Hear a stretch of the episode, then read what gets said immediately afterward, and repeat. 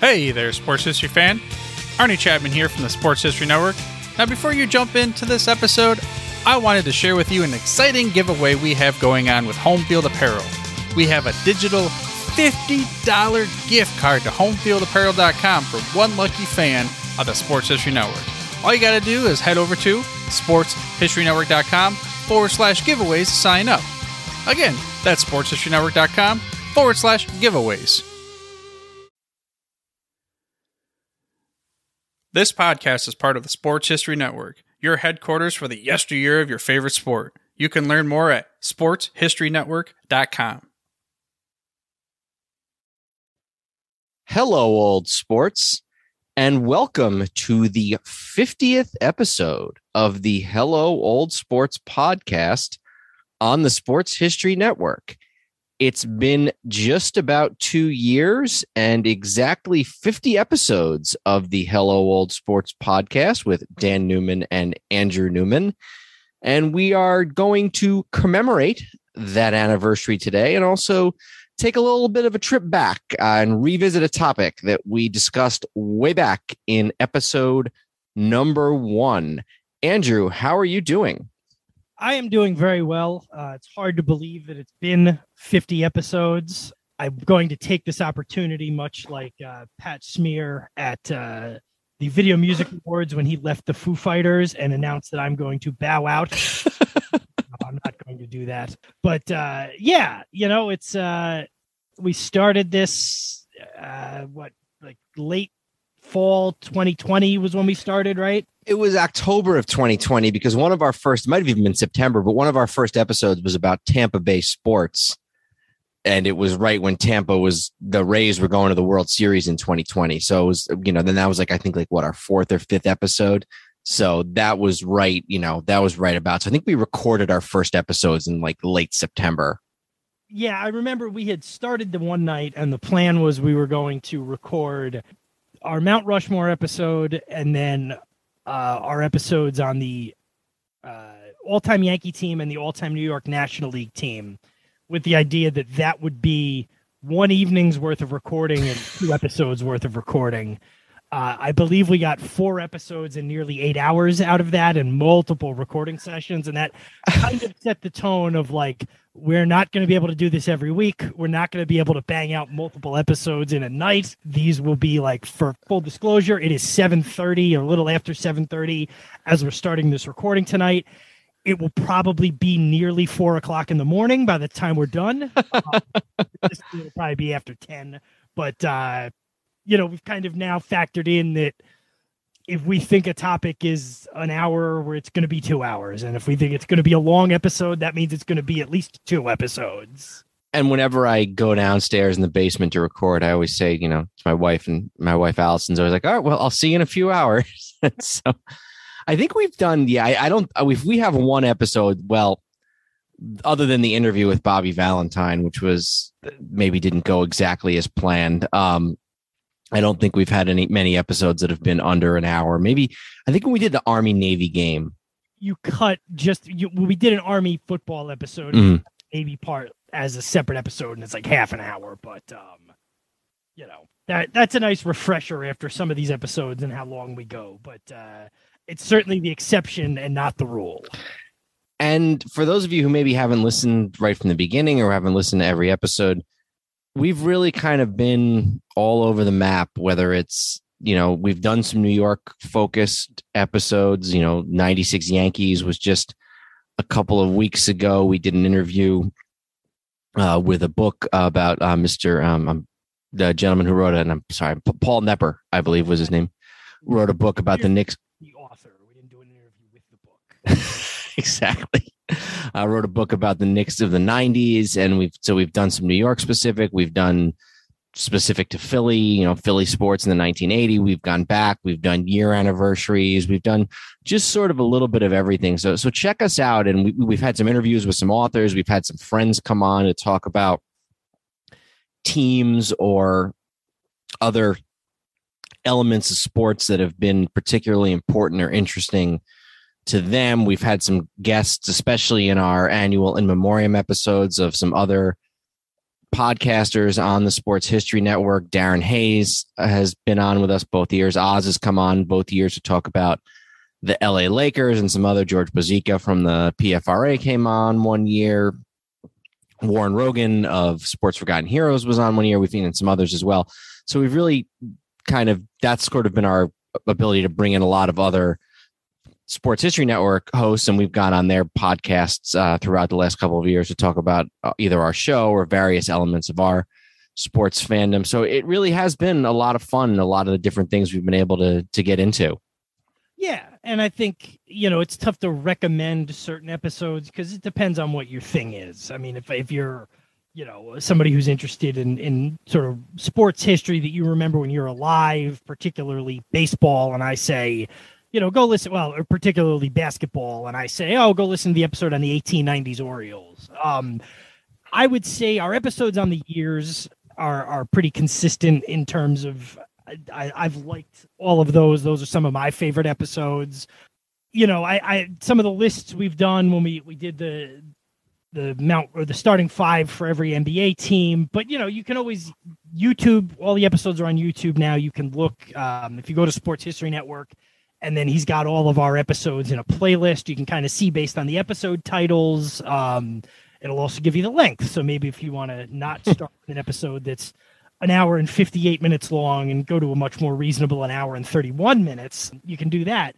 But uh, yeah you know if, if you're listening to us for the first or second time or even the 10th but you're thinking about you know other episodes you might want to listen to uh, give that a shot yeah, and I think I also have a special place in my heart for the in memoriam episodes because first of all because I think it was something that I kind of dreamed up right from the beginning as something that I thought would be a good idea.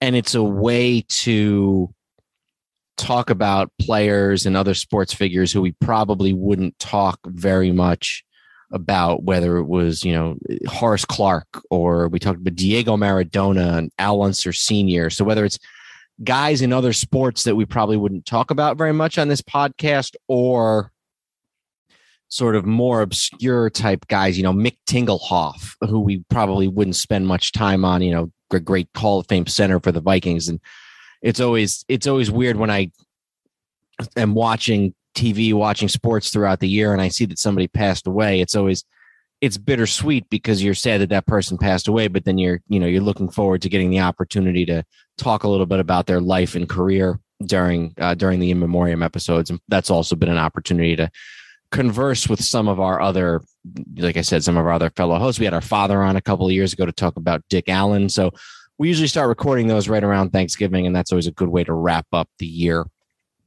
uh, for the Hello Old Sports podcast. And you know, it's kind of sometimes I'll just be sitting here and I'll be like, oh, I had an idea, and I'll either send my brother an email or a text or something, and um, that actually reminds me we should do an episode on Branch Rickey one time, like mm-hmm. whole life and contributions to baseball. Um, so I just figured I would I would mention that. Now it's recorded for posterity that we should do an episode on on all of his contributions. But this is kind of how it works. We don't, you know, we usually know three or four, maybe five episodes ahead of time, but it's not uh it's not like oh, we've just now exhausted our ideas for 50 episodes where we had these all planned out ahead of time. You know, I knew I wanted to get the 1981 82 Jazz in there, preferably a little earlier in the rotation than we did. But um, that's actually another one of my favorite episodes, the way that all played out with uh, coming up with the random team. And I definitely am interested in, in doing more of that at some point down the line. Yeah, Andrew had an idea that we would select a random sport, baseball, basketball, or football, and then a random season, and then a random team, and then just do an episode. And we ended up with the 81 82 Jazz. And it was fun. You know, we you realize that there's a lot of stories behind anybody. And we had that year there was a coach firing and Frank Layden was hired, who ended up being sort of a colorful character in basketball and with the Jazz throughout the 1980s. I want to talk a little bit about what we have on the horizon, but first, just a couple of, uh, of stats. I want to tell you episode on the Horizon League. The Horizon League. That's the NCA, right? Yeah, it's like you said we got a whole. I said you wanted to talk about what we have on the horizon. I'm not doing an episode on the Horizon League. We could. I don't want to. We could probably get an hour out of it.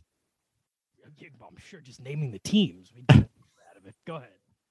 So these are the top five as far as listened to episodes on the Hello Old Sports podcast. And keep in mind now that some of them were published earlier than others, so they have a little bit of a head start. But in in reverse order, number five all time is the Baltimore Orioles Part One, which was done with Andrew's college roommate and good friend Mike Petty.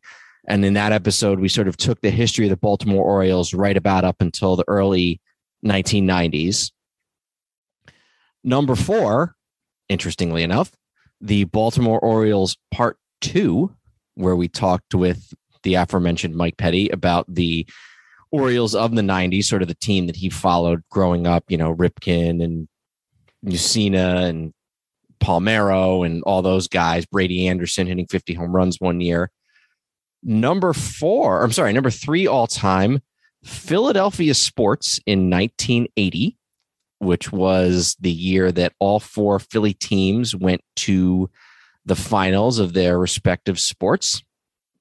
Number two, baseball in 1920, which was a part of a two part episode that we did where we talked about all of sports in 1920 boxing, football, Olympics, and other miscellaneous sports. And then the second half was about baseball, you know, Babe Ruth, Black Sox scandal, founding in the Negro Leagues, et cetera, et cetera.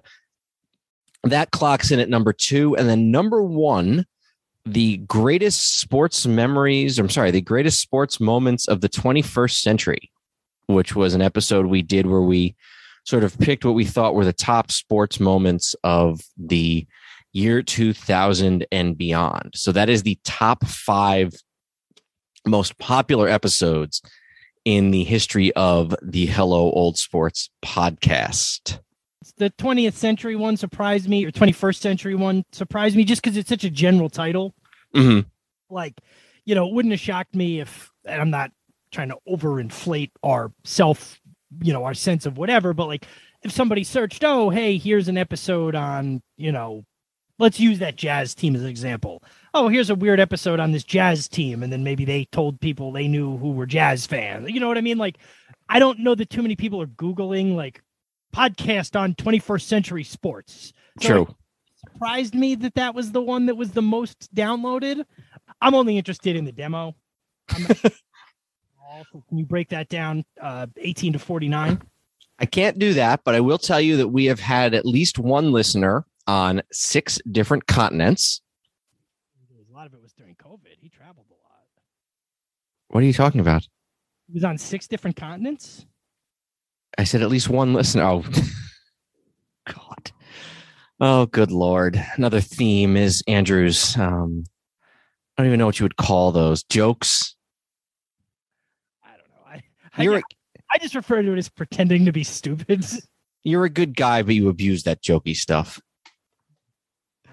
So 42, most popular country, obviously the United States. Number two, India. Although I think that is a product of the fact that one of the podcast sites that Arnie has us subscribed to post to is exclusively in India. And I don't know if we're still subscribed to it because we've not had any listeners in India in quite some time. Number three, Canada. Number four, the UK number five australia bangladesh um, is makes the top 10 but we have everywhere from ecuador sudan sweden we have one in a country called aa which i for the life of me cannot figure out we've had nine downloads from aa and i don't know what that is poland um, is another one so lots of countries and then of the 50 states we only are lacking a single listener in Alaska and Hawaii. We've had all 48 states plus the all 48 continental United States plus the District of Columbia. Top five states, California with the most, actually, followed by New York, unsurprisingly, New Jersey, Texas, and Illinois, which presumably, obviously, you have either states that we are from or have a tie to, or just large states. So nothing overly surprising there. I know a lot of people in St. Louis, uh, so I kind of wonder. Not a lot of people. I know some people in St. Mm-hmm. Louis. I'm wondering that registers as Illinois. I, you know what I mean. I don't know how specific it is.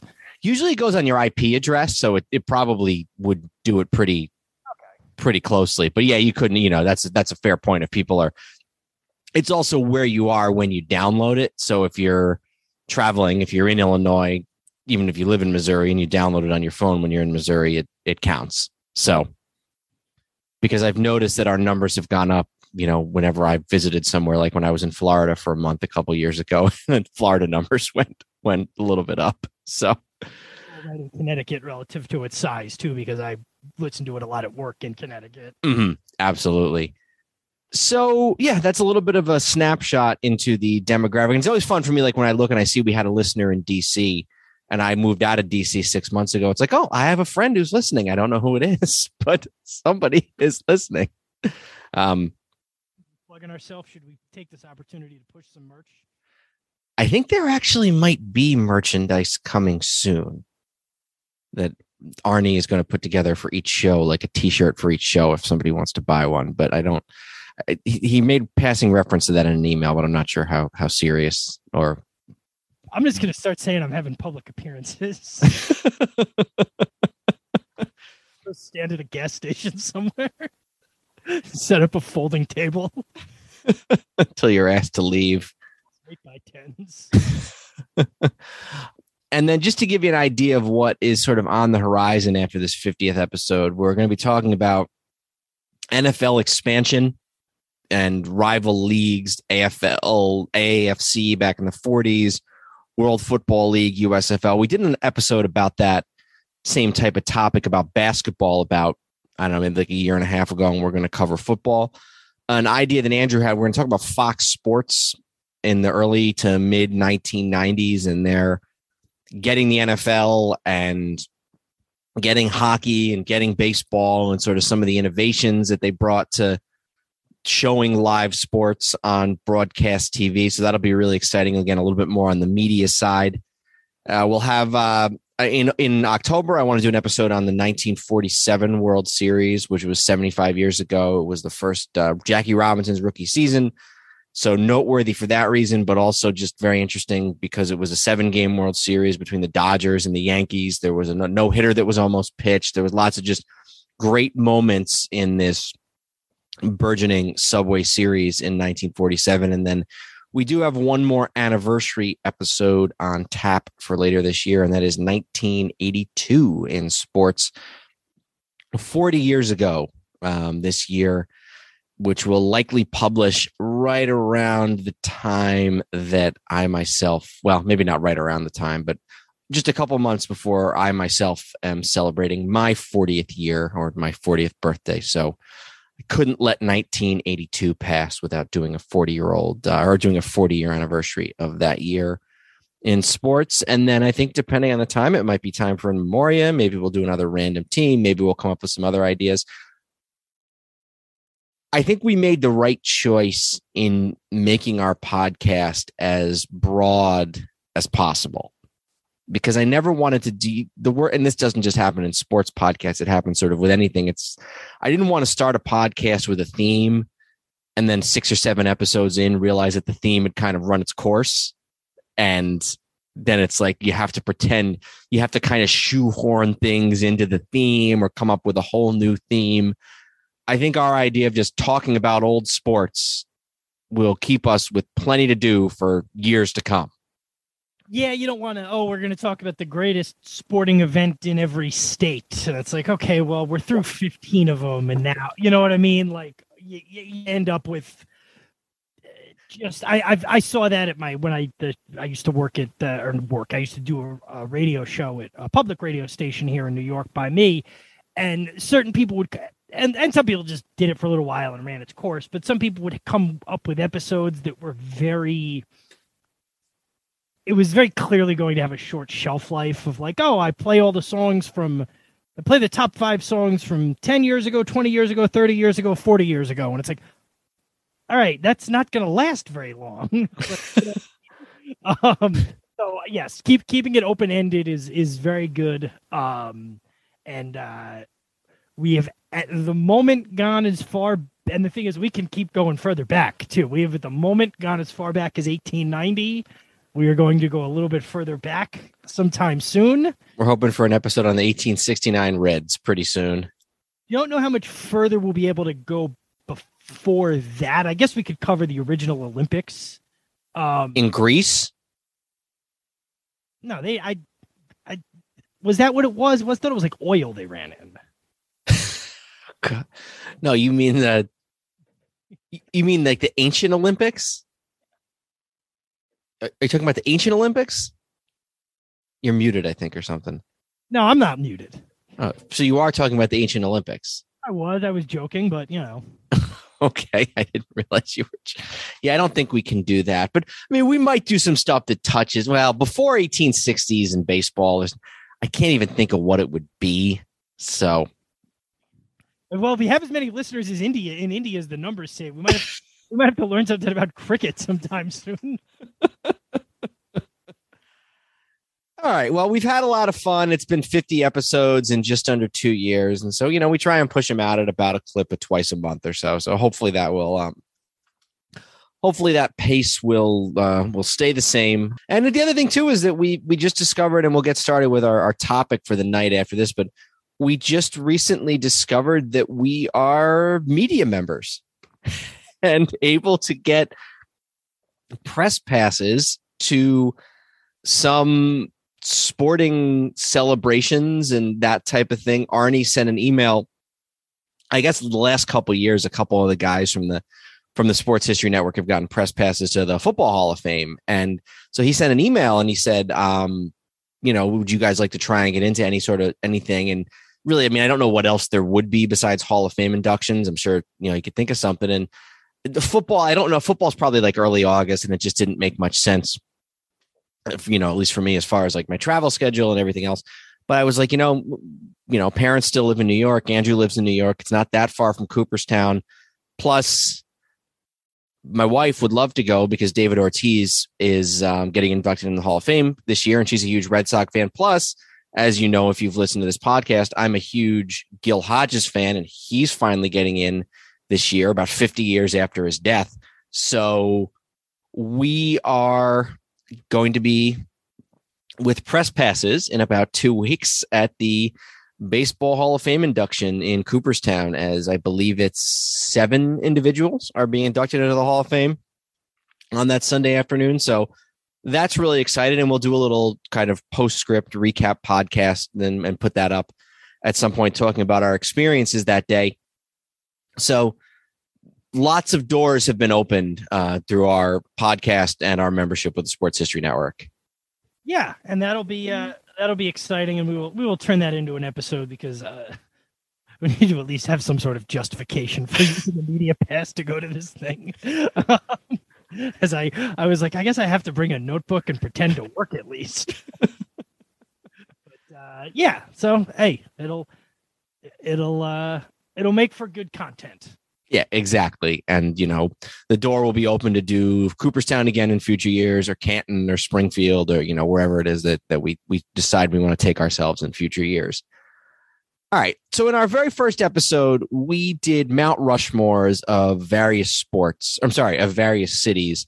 And these were all cities with usually 95% of the time it was a team, a present team, at least in each of the four major sports. But then it was occasionally we did a city like St. Louis that doesn't have an NBA team, but once did and it was actually sort of a, a re retread of a conversation that you and I had had just one night when I was up visiting at our parents' house. We just sort of started going back and forth. Ah, who do you think Denver would be? Who do you think Detroit would be? So I, I, don't have the list in front of me, but we did like we did the big ones. We did New York, Boston, Philly, L.A., Chicago, D.C.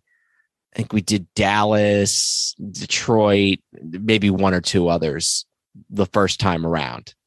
And what I think we want to do this time is talk about some of the cities that we didn't talk about the last time. And if you like this episode, go all the way back to episode one and check that one out after this. The audio is um, much improved now than it was then, um, which is a whole other story about a podcasting recording software that I was using for about a month and a half that was just god awful. We would record whole episodes and realize that they didn't work but that's another story. So we're going to look at two things. We're going to look at cities that only really have three teams to speak of and what their sort of three person route Mount Rushmore would be.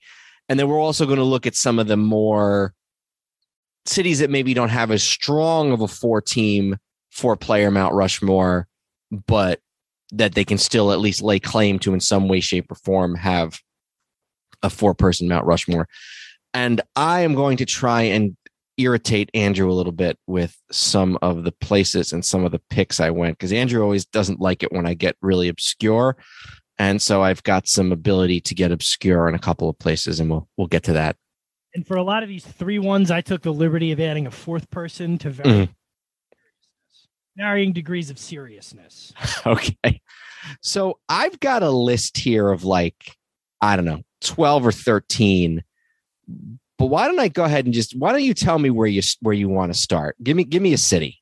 Well, so I had originally I went off your list, um, and it was tough coming up with seven because you had Seattle in two different places. So it was very come up with seven people for Seattle. So originally in your list you had Cincinnati in the in the top with said four teams. I assumed you meant to include the Columbus Blue Jackets in there. So I did come up with four for Cincinnati if you count Columbus, but we can start there if we're going according to my uh, list. All right. I did not count Columbus. I actually counted Columbus as part of Cleveland. That's fine. You'll you'll understand why I didn't do that, but All right. So why don't you go ahead and uh, and give me uh give me your thoughts for for Cincinnati. so for basketball, I did have I had Oscar Robertson from the Cincinnati Royals. Uh, he was a first team All Pro nine times, Rookie of the Year, and MVP in 1969. I had Anthony Munoz for the Bengals, 11 time Pro Bowler, the only Bengals Hall of Famer. And then for Cincinnati, man, I went back and forth, but I did end up going with Johnny Bench over Pete Rose.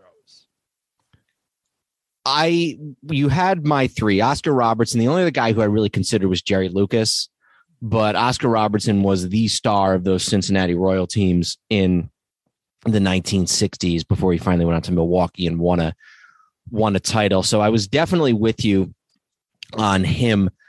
I also had Johnny Bench. I think the thing that really pushed it over the edge with me with Bench was first of all, Bench is probably the second or third best catcher of all time at worst. Whereas Rose, oh, he's the all time hit leader, but he's not the best or even among the five best probably at any position of all time. So that was my kind of thinking with that one. You know, Joe Morgan, but didn't play as long in Cincinnati. Bench is kind of Mr. Red. So I, I went there. I, w- I went with Anthony Munoz at tackle. Like you said, he's sort of, I'm sure there's other guys who've at least played on the Bengals who are in the Hall of Fame, but he's the one guy who was a, whose his career is associated with the Bengals who's in the Hall of Fame. This is the first time, and, you know, obviously this is the first one we're doing tonight, but this is a rare instance of getting to include an offensive lineman on one of these Mount Rushmores. So that to me was, was a part of it. So we're three for three with Oscar Robertson, Johnny Bench, and Anthony Munoz, and that's a pretty good three. Yeah, I was thinking from with Rose, I was maybe getting a little hung up on him actually being from Cincinnati.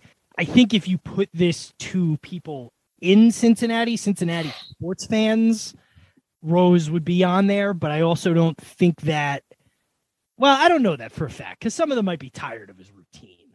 I think if you ask them all in the late 80s, they might have gone with Rose. That doesn't make them right. I just think he might be the most synonymous with the Reds, but I think you do have to go with bench overall. Absolutely. And then I had a fourth Okay. from the Cincinnati Stingers of the old World Hockey Association. Okay. I had Rick Dudley, a, I believe, one time All Star, first all time in games, goals, assists, points, and goals created, and also penalty minutes for the Cincinnati Stingers of the WHA, who played a from 1975 to 79 in the WHA. So, in my first instance of grasping at straws, I went with Bill Dudley of the World Hockey Association's Cincinnati Stingers as my hockey representative. And I, I did count the Blue Jackets for Cincinnati. I went with Rick Nash there. Uh, spent 10 years in uh, Columbus, five time All Star. Columbus is not a franchise that's seen a ton of success in their 20 years or so history in the NHL. But um, I did go with him. It was funny because Columbus, Ohio is really roughly halfway between Cincinnati and Cleveland.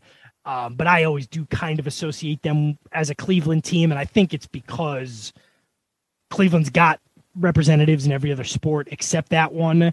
But like I said, when I got your email originally, I thought you meant we were counting them as a Cincinnati team. So by the time I got heard from you, Cleveland was already spoken for. So Mhm. we'll address that later on. Why don't we go ahead and address it now? Uh, why don't we move on to Cleveland? What did you have for Cleveland? Okay, and Cleveland, you've got a Cleveland is a powerhouse. Uh, the first, It is. So I went with LeBron, Yep. Jim Brown, Mm hmm Bob Feller, I had Bob Feller also.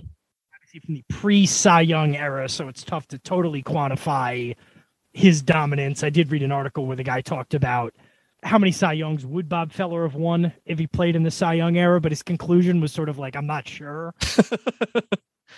Well, he, he got his article quote in for the day at least. Yes. And then for ba- for hockey, of the short-lived NHL Cleveland Barons, I went with uh, Dennis Maruk, M A R U K. He led the team in points both years, and he was an All-Star in 1978. They were around for two years, and then they got folded in with the Minnesota North Stars and dissolved. They had been the California Golden Seals. They were one of the next six expansion teams, and then only lasted about two years, and then were folded in with the Minnesota North Stars. I similarly had a somewhat mediocre team, a player from a somewhat mediocre team of the NHL, or actually not of the NHL, of professional hockey of the 1970s. I had Hall of Fame goalie Jerry Cheevers, who won Stanley Cups in the 1970s with the Bruins and then returned to the Bruins in the late 70s.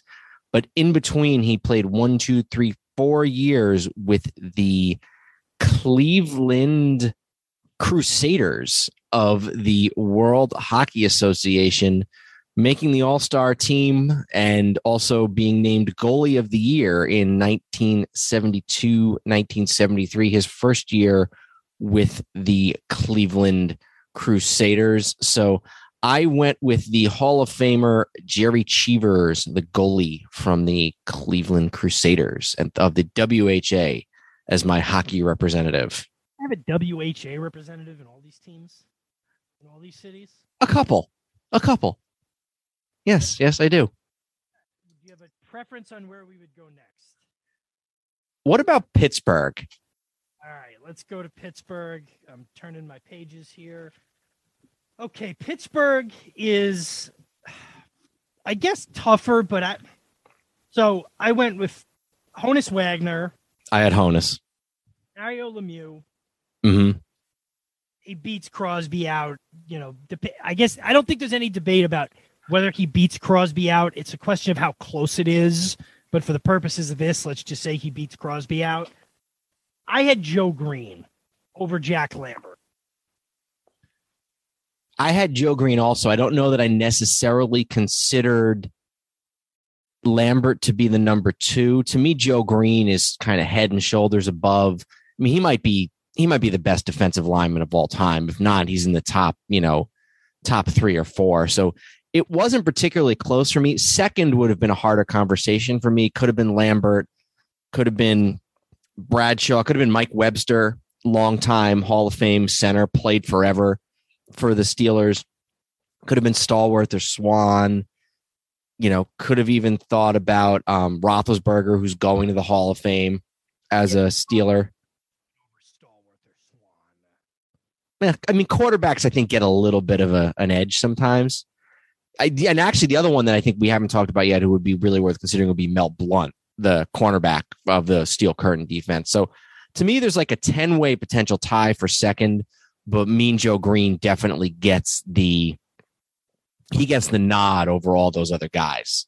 What I learned in doing the research for this that his name has is not Joe Joseph or any derivative of that. Seriously? Charles Edward Greene. Interesting.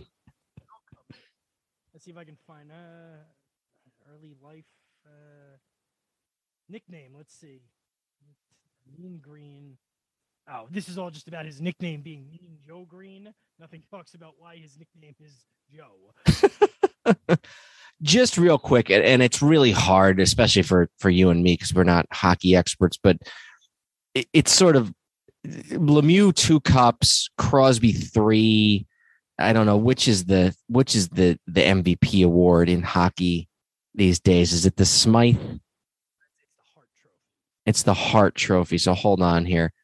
Crosby has won uh two Hart trophies. Lemieux won three, so they're kind of they're three to two with championships. They're three to two with MVPs, but just flipped in the other direction. So I, I think it, it's a very close one. But you're right, Lemieux pulls it out. Did you have a basketball representative for Pittsburgh?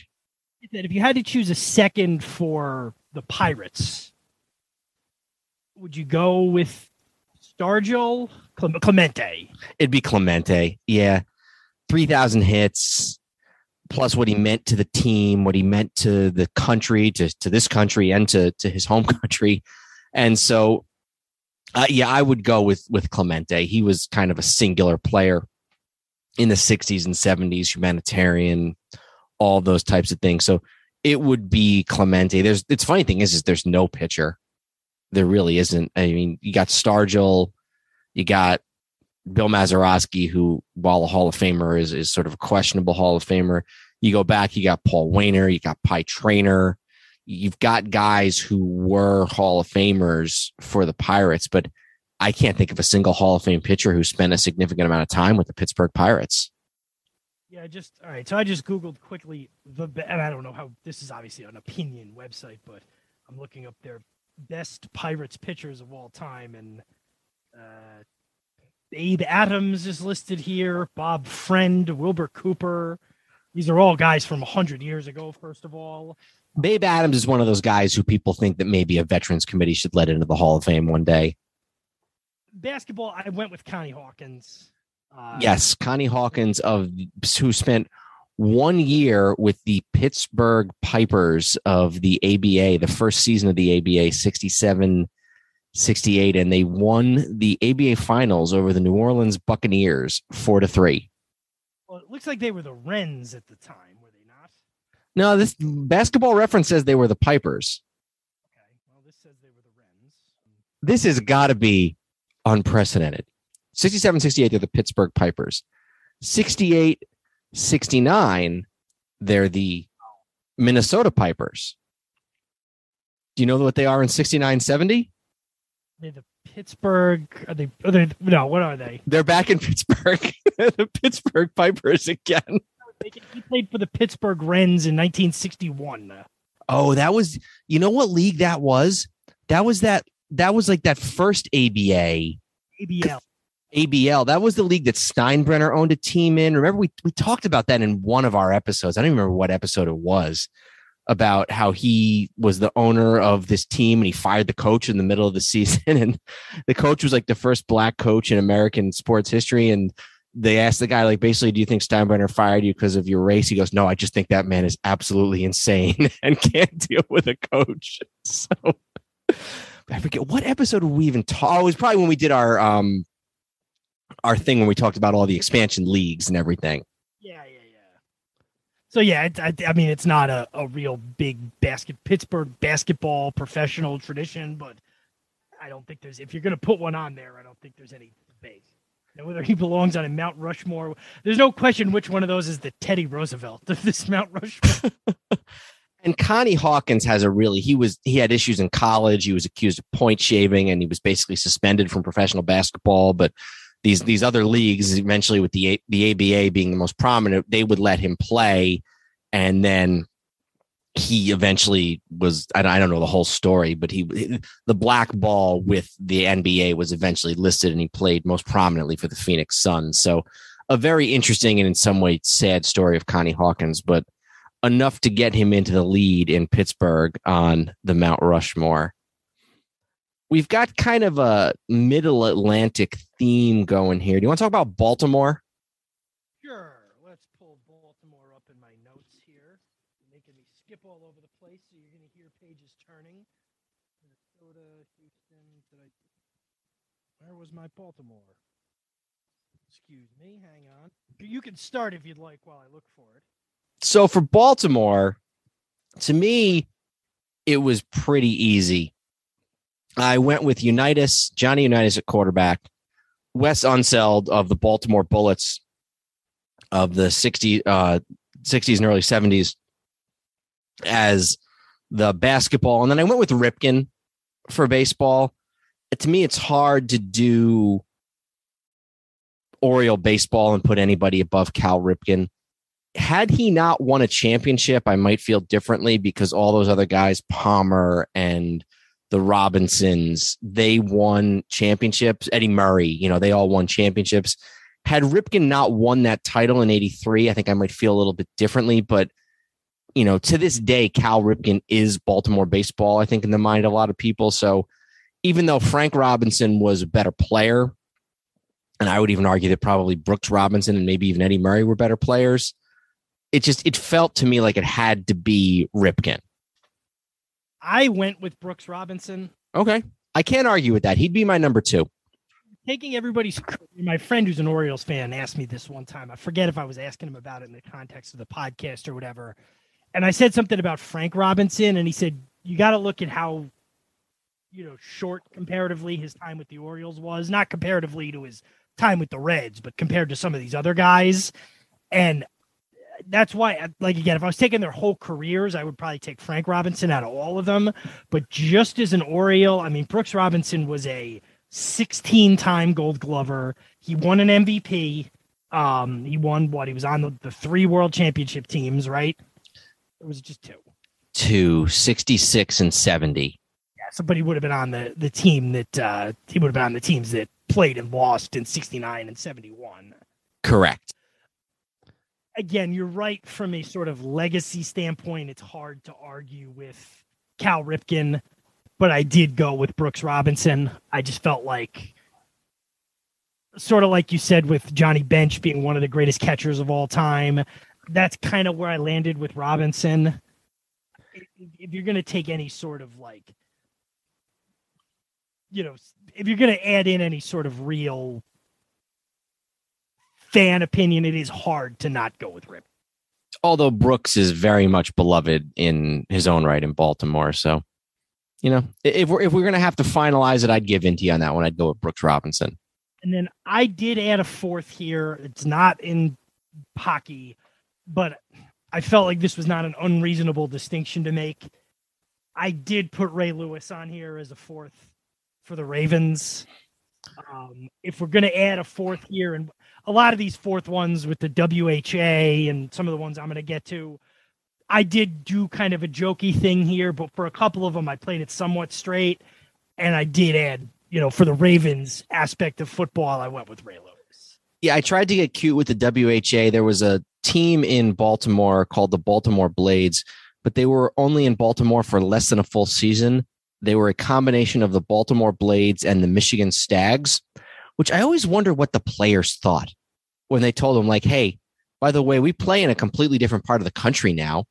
And just we'll see you at the game on Tuesday. I'm going to get five hundred dollars a month.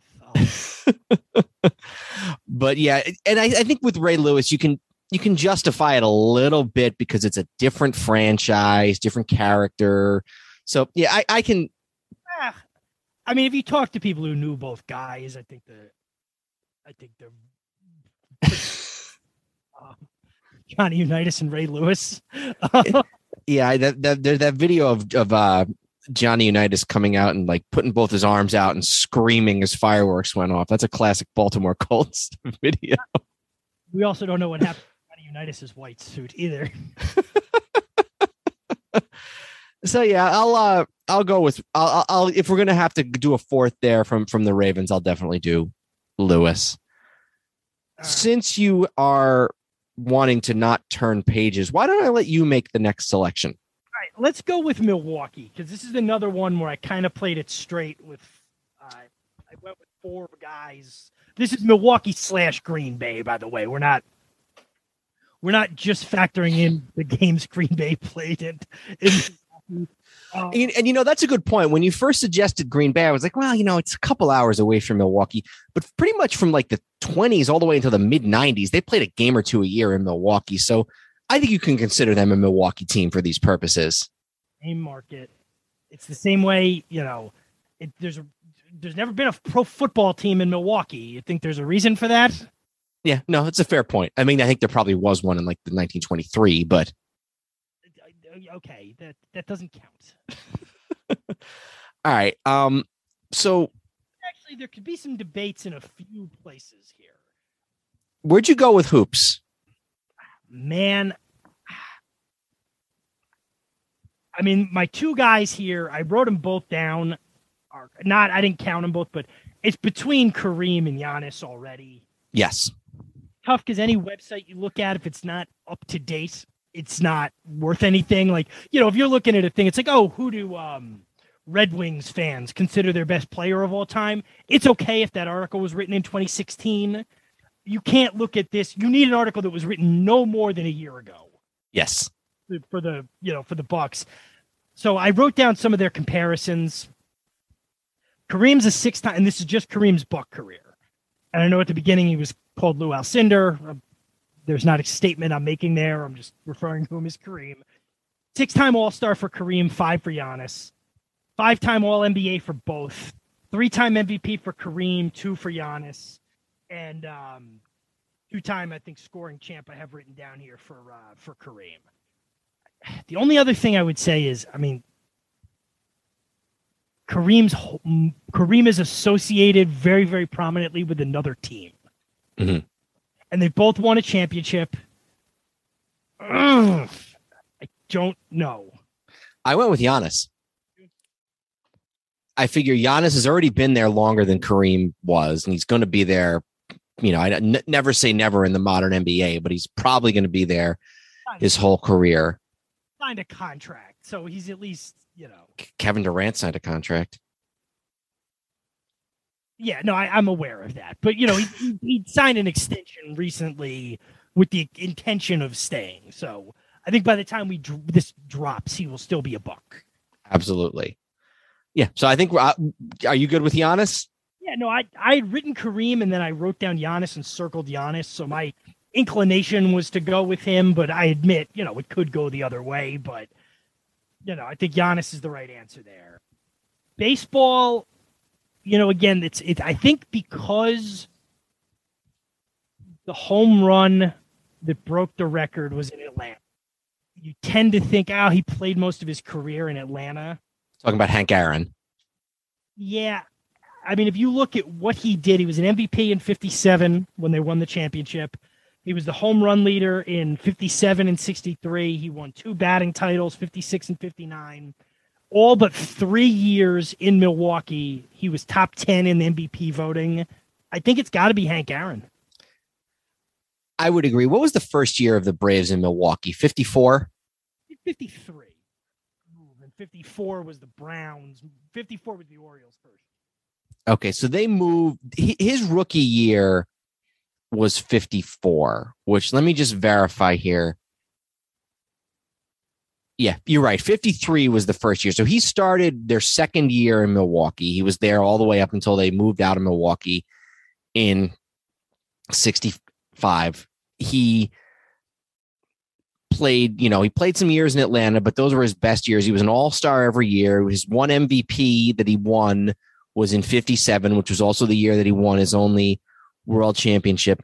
398 of Hank Aaron's home runs, which is not much more than half, but it's more than half were in that year.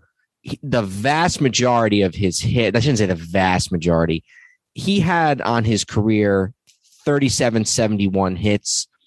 2266 of those were in Milwaukee. So that's like, you know, I don't know, do the math. It's like 60% probably. So his best years and his best numbers were definitely in Milwaukee, plus his MVP, plus his championship all joking aside, those numbers you were giving, does that count his years at the end back in Milwaukee? No, it doesn't. That's a good point. You're right. He went back to which I think that kind of also means something is that Milwaukee meant enough to him for him to want to go back in 75 and 76 after he'd broken the home run record. He did very little those two years. He played 137 games for in 75 for what I'd had to imagine was a bad Brewer team he was an all star, but that was just basically based on legacy and not on any sort of performance. And then only 85 games in 76, his final year. I'd have to imagine that he spent most of those two years as a DH in 75 and 76. So, yeah, eh, you're right. He meant enough to the city of Milwaukee even to go back there in the mid 70s after a decade to finish out his career. So, yeah, it's definitely Hank Aaron for for baseball. If you were going to go with a Brewer, Yount. It's not close. Whole career led them to their only ever World Series opinion. Did he ever win a most valuable player? I, I, I know it sounds like he wouldn't have, but I there's something inside of me that thinks he did. Oh God, he won two. Jeez, I didn't even that didn't even occur to me. 82, which was their World Series year. And then seven years later in 89, he had two MVPs. Yeah, it, it it's not particularly close to me. It, it's Yount. Between the fact that he won the MVPs, star of their World Series team, and was there his whole career, it's him, no question. You won the MVP in 1989 and he wasn't an all star. Yeah, I saw that once. It's crazy. And he hadn't been one in like six years. That's the one weird thing about Yount. Three all star appearances in his whole career. Very strange. All right. So before we get to the Packers, did you have any other weird WHA thing? No, I don't think there was ever a, a, a pro hockey team, you know, a, a, not a, you know, a, a major league hockey team in Milwaukee. So this was when I didn't go back to any of the, I don't even know if they existed, but I didn't go back to any of the other potential Milwaukee football teams from the NFL of the early 20s. So this was a true three man Mount Rushmore for me. All right. So now we go to the Green Bay Packers. Mm-hmm. Who did you put in for the Green Bay Packers? I went all the way back to Don Hutson. Okay. Wide receiver, played defensive back too, because everybody played two ways in those days. Some people, even today, think of him as the second best wide receiver of all time, next to Jerry Rice. When Sports Illustrated did their football's greatest book about 10 years ago, he was listed as number two behind Rice, you know, ahead of Moss and Owens and Steve Largent and, you know, Lance Alworth, Raymond Berry, Lynn Swann, all those guys. I'm sure I'm leaving some out. You know, some people still consider Hutson the second best receiver of all time. So that's where I went. I went with Hutson. Right. I went with Aaron Rodgers. Mhm. He's won four MVPs, which puts him second. And the MVP is uh, the MVP doesn't go back to the 20s, but it goes back to the 50s at least. I mean, I'm looking at multiple time winners, and Jim Brown won it as far back as 57. So I, I think in its present form, you're right. I think its present form, it's from about the like the mid 50s. the first year I see is 57. So he's second only to Peyton Manning. Um, he easily surpasses Brett Favre. He easily surpasses Bart Starr. Fifth, in, and I know these you have to adjust these for inflation. He's already fifth all time in passing touchdowns. He's like eighth all time in passing yards. He's only won the one championship, which is a legitimate knock on him. I know it feels weird. You're talking about the Green Bay Packers, and you're going to put a guy from the 20 teens in there. I'm not going to fight about Hutson, but Aaron Rodgers is one of the two or three greatest Packers of all time. Just because he played quarterback in this day and age and didn't play nose tackle under Vince Lombardi. you know what I mean? I think too many people would be quick to discount.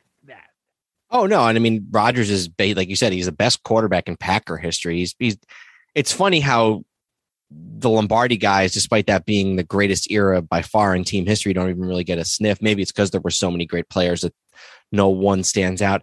Yeah, I think I would probably maybe push a little harder for Hutson than I did on some of the others on this one. That's fine. If we and we haven't been doing this, but like this is one example of if we weren't if we weren't limiting limiting it to just players, it would obviously be Lombardi. Yeah. Hmm. Yeah. And Curly Lambeau might be second or third. Yeah, the only thing I would say about Curly Lambeau, and I know how important Curly Lambeau is, but he's a lot more famous now because they named the stadium after him. True. I mean, does that really count for the guy? Like, And apparently everybody hated him too. He was just like an abrasive jerk from what I've read. I know the other two guys on the team used to always do the thing where they would kind of like slap each other and poke each other in the eyes. That's the three stooges, and there actually were five of them. But that's the different conversation. There was also Curly Joe and Shemp. That's only three. Well, and Larry and Moe. Fair enough. Um, did you you knew where I was going with that for once? I actually didn't know. I thought you were making a joke about how there were no players and everybody just played Iron Man in the 20s and 30s. And even if they were injured, they just kept playing. So there were only two or three other guys on the team. That's that's actually where I thought you were going with that. I'm going to keep referencing that throughout the episode, so you can't cut it out. Fair enough.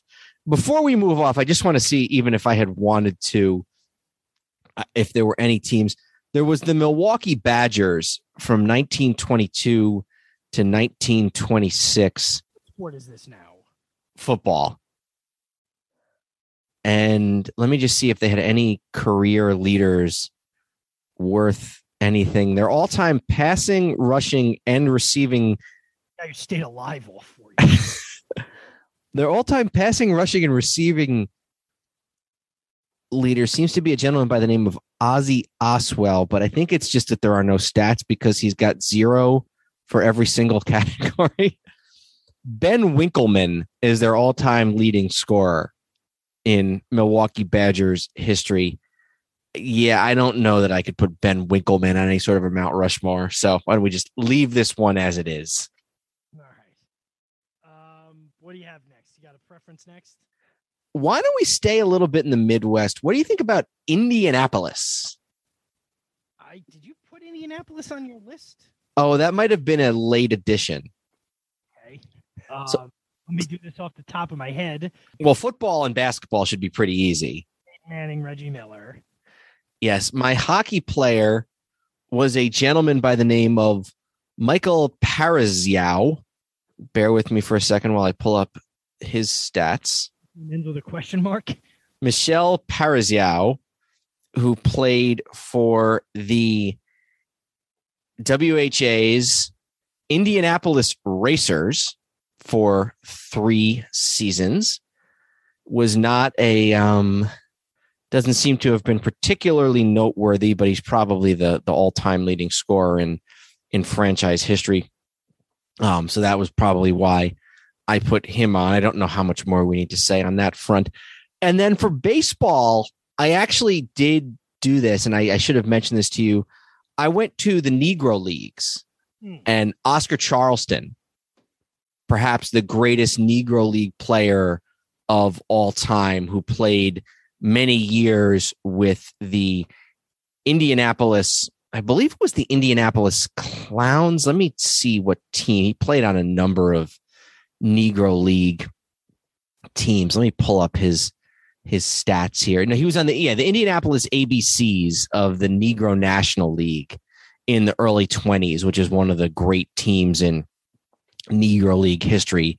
And so that was Oscar Charleston, and he was the leader of that team. One, and these may not all have been with Indianapolis, but he won three Negro League Triple Crowns and three Negro League batting titles. He's in the Hall of Fame. He's been in the Hall of Fame for about 50 years at this point. So, yeah, Indy was a little different. You had two really well known guys, one Negro Leaguer who maybe should be more well known, and then Michel Parizeau, who probably, if there's a person listening to this podcast who knows who that is or knows anything about him, please, please, please, hello old sports at gmail.com and give us some information. So that was Indy. What about uh we did Cincinnati, we did Milwaukee. What about uh what about Minneapolis? Now this is one that was actually like just one we didn't get to last time. There actually are four teams in the current leagues with guys. This this is a this is a good one. This is actually like we don't have to get cute with this one at all. Yeah, although the NHL thing is a little more complicated. Um, But there's two teams that have played there basketball is Kevin Garnett, without question. MVP, uh, eight-time All-Star. So Garnett, obviously, uh, for the basketball. For football, I went with Alan Page uh, for the Vikings. MVP of the league in 1971. As a defensive tackle, which didn't happen much then or now. also the obviously the defensive player of the year that year. He won the defensive uh, player of the year two years later in '73. Those Viking teams, much like the Bills in later years and kind of the Broncos in the '80s, it sort of gets overshadowed just how good they were because the highlights you see now are of them getting embarrassed in the Super Bowl. But they were a really, really good team. He was a six time first team All Pro. And, you know, I don't know where else you'd go besides him. There were certainly guys who had several really, really good years Adrian Peterson, Randy Moss, Cris Carter obviously had a really good career, mostly in Minnesota. But I just think it has to be Alan Page. I had originally put down Fran Tarkenton, great scrambling quarterback of the 60s and 70s, led the team to three Super Bowls. But just before we started, as I was loading up my computer and waiting for you to join the Zoom, I was giving a quick look and I was like, I forgot Alan Page. Yeah, it has to be Alan Page. The best player on some really good defenses, you know, the, the famed purple people eaters of the 60s and 70s that made it to four Super Bowls and lost all four of them to um, the AFC team that they were playing, whether that was Pittsburgh or Minnesota or Oakland. But a lot of Hall of Famers on that team Carl Eller, Paul Krause, Jim Marshall, who's not a Hall of Famer, but a lot of people think should be. But Alan Page was the best of the best. Again, like Joe Greene, one of the best three or four defensive linemen, defensive tackles of all time. So, yeah, it definitely is Alan Page. Where did you go for baseball? I went with Harmon Killebrew, 13 time All Star, MVP in 1969, was on the team that made it to the World Series in 65. Did you, who did you go with? You know, I went with Kirby Puckett. I was back and forth between Killebrew and Puckett a couple of different times. Killebrew played his whole career from 18 years of age with the franchise. Now, the first six or seven of that were when they were still the old original. Oh, actually, I shouldn't say that. He played in 75. He, his last season, he was with the Royals, but he played all but one year. He played 21 seasons with that franchise, first as the Washington Senators, and then most prominently as the Minnesota Twins. 573 career home runs, all 14 of which were with that franchise and the vast, vast majority of which were with the Minnesota Twins. His first six years of home runs was zero, four, five, two, and zero in his first five years before he shot up to 42. So I went with Puckett, even though the numbers aren't comparable, really for two reasons. First of all, Puckett, not that Killebrew wasn't, but Puckett was really beloved in Minnesota in those years in the 80s and 90s, and then the two championships. So Killebrew, I'd say, considerably better player. Puckett probably meant more to the city and the franchise while he was playing. So I don't feel like we can really go wrong with this one in either direction. Yeah, and I, I don't feel super strongly either way. For hockey, you have the two different eras. You have the Minnesota North Stars, uh, who eventually moved to Dallas and became the Dallas Stars. And then you have the Minnesota Wild, who came in in the late 90s, early 2000s, um, and still exist to this day. Now, they were they were an expansion team, the Wild, correct? Yeah, they weren't anywhere else. They were an expansion team. The North Stars were one of the next six expansion team. Uh, and they became the Dallas Stars. Late 80s, early 90s. You know, it's kind of weird where you think, like, oh, they've been in Dallas probably now definitely longer than they were in Minnesota. And the Wild have been in existence almost as long as the North Stars, if not longer. Probably not longer, but probably really close. The Wild, there's a few different guys. A lot of people would put Marian Gaborik there as the as hockey, and we're only we only have one slot available for hockey, so I can't do the kind of cop out thing. Um, the North Stars had some okay teams. They weren't as uh, sort of prolific as you would tend to associate. Like I was expecting to be a little more blown away by some of the guys in the North Stars when I looked at them. Who did you come up with here? I went with Nicholas Backstrom, who was the goalie on the Wild from 06 until 15 and was rookie of the year in 06 07. But I have to admit, I don't know how confident I feel in my pick. And also, he wasn't the rookie of the year. I'm sorry. He won something called the William M. There are so many trophies and awards in hockey. He won the William M. Jennings Trophy his rookie year, which was the for the goalkeeper with the fewest goals scored against. So that was that was his award his rookie year. He was not rookie of the year. So I went there, but I don't feel particularly strongly about it. Let's go with Gabbert then. Or Gabor. I'm not even sure how to totally pronounce it, to be honest. Um, he he had a, a few really really good years in Minnesota. He was like, wow. He was like- No, all right. This gets all confusing because it looks like he left Minnesota, but it's because of the lockout. And he Mhm. while. But he was on Minnesota for a bunch of years. He was an All Star several times. I'm trying to look. Uh, All Star game three times. MVP of the All Star game. I guess we could go back. Yeah, I, I honestly have no idea who to, who to go with. So it's not a big hockey area anyway, Minnesota. Um, I feel like us. I feel like us not being as uh, expert in this, but um, I guess we we can go with uh, Nicholas Backstrom. All right, give it give us a goalie, Nicholas Backstrom. Sounds good. Um, if we're way off on that, somebody let us know. Uh, if we miss somebody from the North Star who might have been better, again, I you will not be showing any of us up by calling out our knowledge of ice hockey, specific specifically the uh, the Minnesota North Stars slash Wild. None, none of us will be offended unless you purposely make it offensive. answer should be Let's go with Miami next. What do you think about that?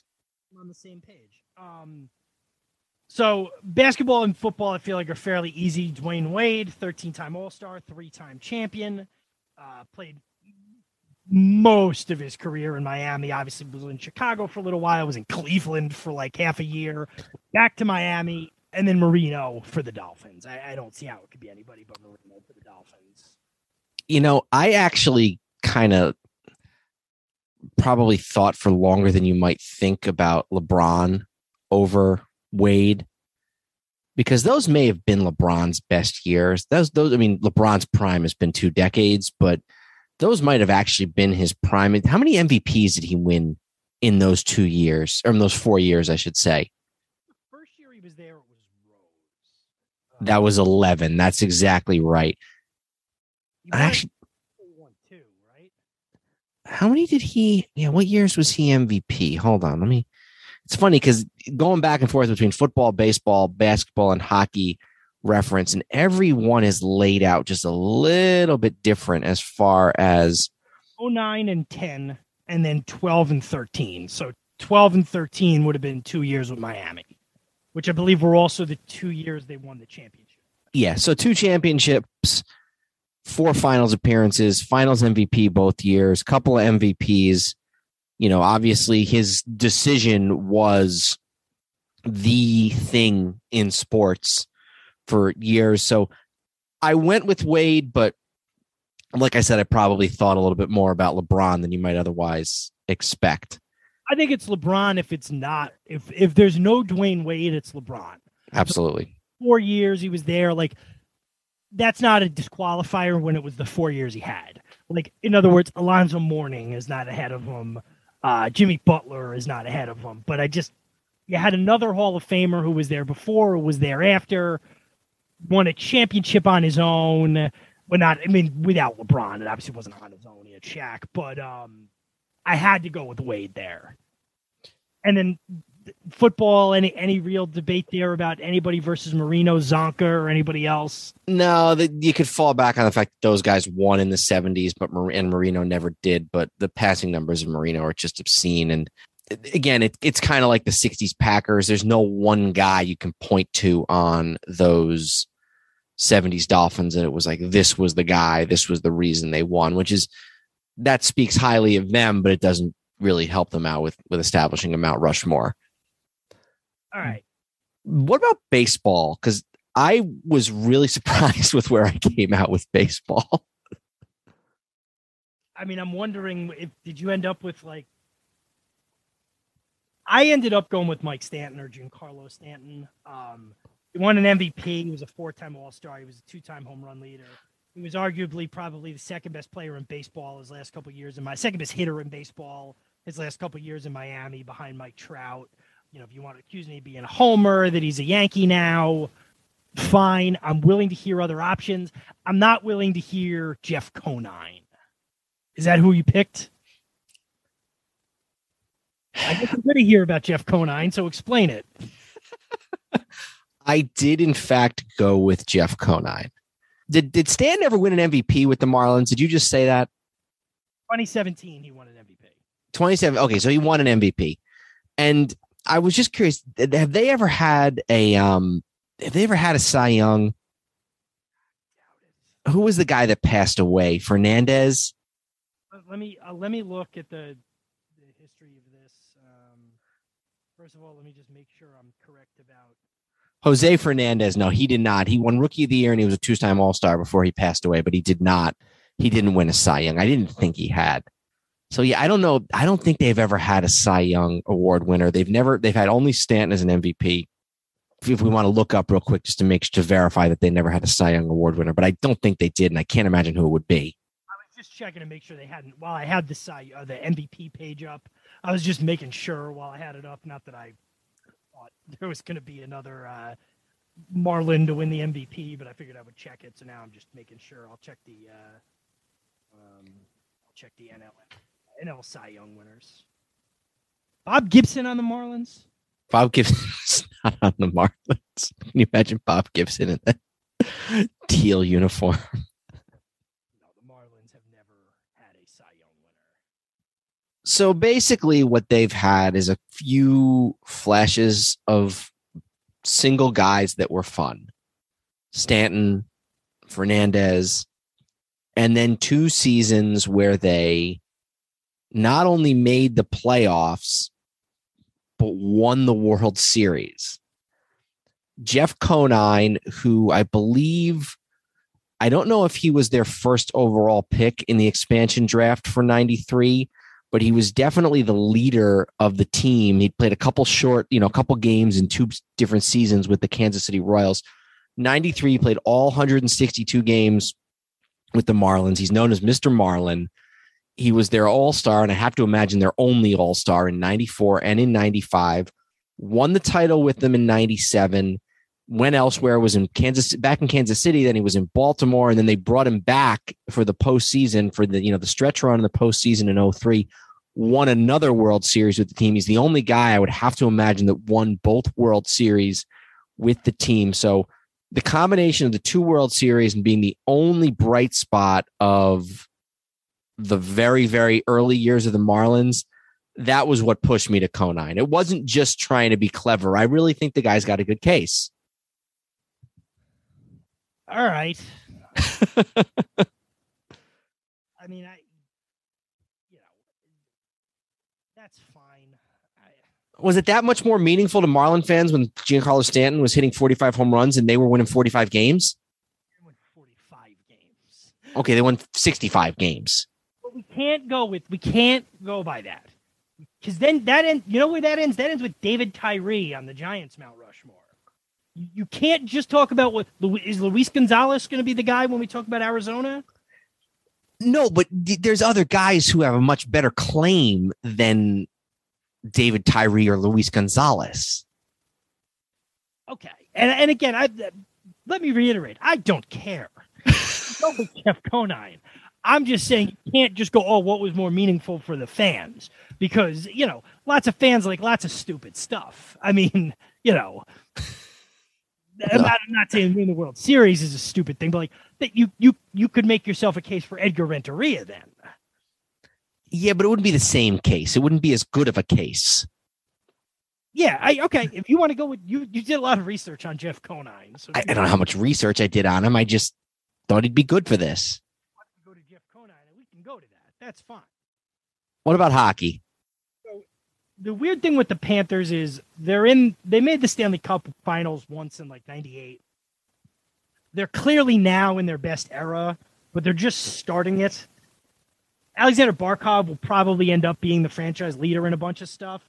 But right now, a guy who's a few years ahead of him and Jonathan Huberdeau is their points leader, and he's still actively their best player, like statistically, but he will be passed soon or you could go with somebody whose career is already completed and you're not factoring in potential at all. So I went with Huberdeau, but uh, you know, I, some people might talk about Roberto Luongo, their goalie from back in the '90s and early 2000s. Who did you go with? I actually went with John Vanbiesbrouck, who was their goalie for one, two, three, four year, five years 98, 97, 96, 95, 94. Goalie for five years, couple of all star appearances. I think that was the, you said they've only been to the Stanley Cup finals once, right? In like 98 or something like that. They got swept. it was 96 they got swept by colorado and he was the goalie on that team so this is another one where i have to admit i don't feel particularly strongly but as sort of the leader of their best team ever i went with john Van vanbiesbrouck the goalie all right and again i think this is one where if we did this two years from now it would probably be a different story huberdeau is already he's a four-time all-star he made it as a, as a rookie and then not again as a uh, or he's made the also team the last three years rather. Um, I won Rookie of the Year in 2013. Injuries and things like that. Um, but if you want to, let's if we want to go with a guy whose career is completed, we could go with Vanbiesbrouck. All right, you why don't you choose where we go next? Let's go. This one will be a little easier, but I'm on the same page. Let's go with the Bay Area. This is how you phrased it to me was the Bay Area. So the way I'm looking at this is both baseball teams and both football teams in different iterations of the Raiders, and then basketball and hockey, you're obviously limited to one team each. Hockey being the San Jose Sharks. First three of these are pretty easy for me. Joe Montana, Steph Curry, Willie Mays. You know, Willie Mays, obviously, you look at the first four or five years of his career where he was, where the Giants were still in New York. Don't correct me and say seven because he didn't play. I don't presume to tell you anything about the New York baseball giants. So I went with the three of them. Any arguments there? No, I was a little bit back and forth between Bonds and Mays, but it's got to be Mays. Yeah, you know, it's. I get that. I do. I had, I was like, in my head, I was like, oh, Bonds. And then I'm like, Willie Mays. Second greatest baseball player of all time, probably. He can get it.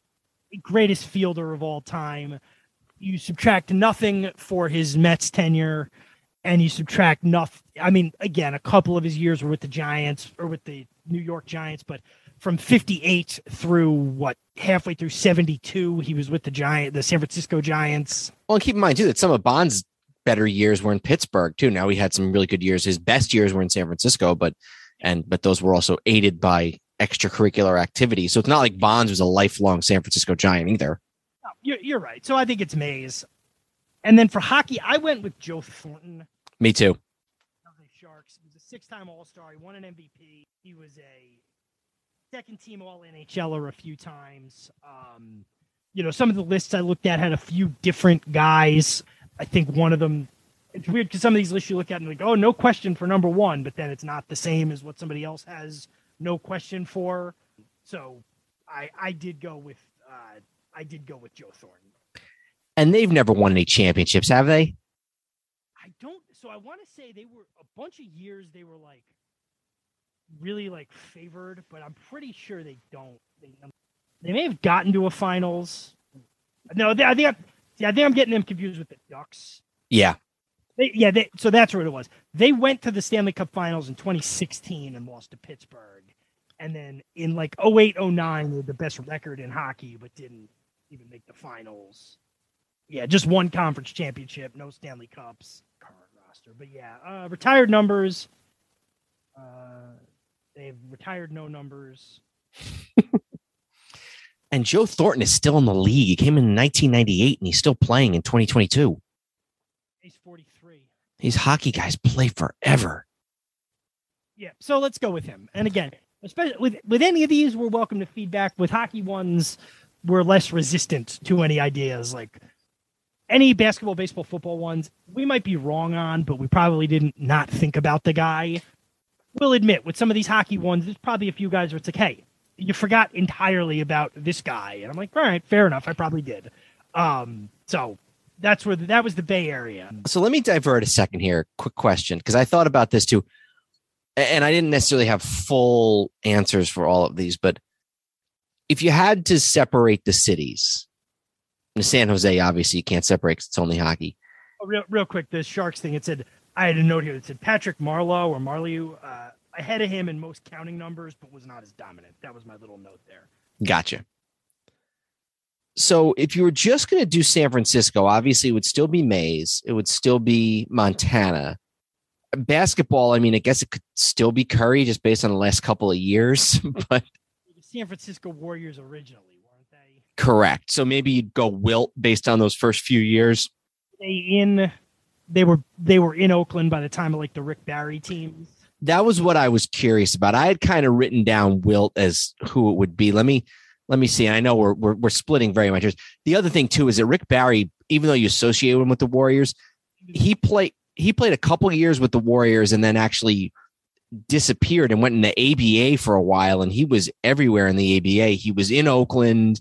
He was then in the Washington team, the Washington Capitals for a year, and then he was on the New York Nets. And then he finally, when he came back into the NBA, they were in Golden State in in Oakland by that point. So Barry only actually played two years with the San Francisco Warriors. The other guy, maybe like Nate Thurmond. I don't know how many years he played in San Francisco. Let me let me see how many years Nate Thurmond played in San Francisco. And, you know, it might actually be Nate Thurmond. Yeah, Nate Thurmond played one, two, three, four, five, six, eight years with the San Francisco Warriors. He's a multi-time All-Star, Hall of Famer, all defensive team, that type of thing. So Wilt was only, I think, like what three and a half years maybe with the San Francisco Warriors before he went to the Sixers. So I would actually go Nate Thurmond if I needed a San Francisco guy. Somebody's listening to this right now and be like, they don't have time to be going off. Like Well, and just real quick, if you had to just do Oakland, you'd do Curry because of how long he was there. Oakland Raider would probably be Marcus Allen, I would say. Or now maybe you go to one of those linemen, maybe like Jim Otto. Why here's why it would not be Marcus Allen. Yeah, I did it backwards. Allen never played for the Oakland Raiders. Yeah, no, I'm an idiot. I, I I was thinking only they were in Oakland those years, those 82 to 94, whatever. Those were the years they weren't in Oakland.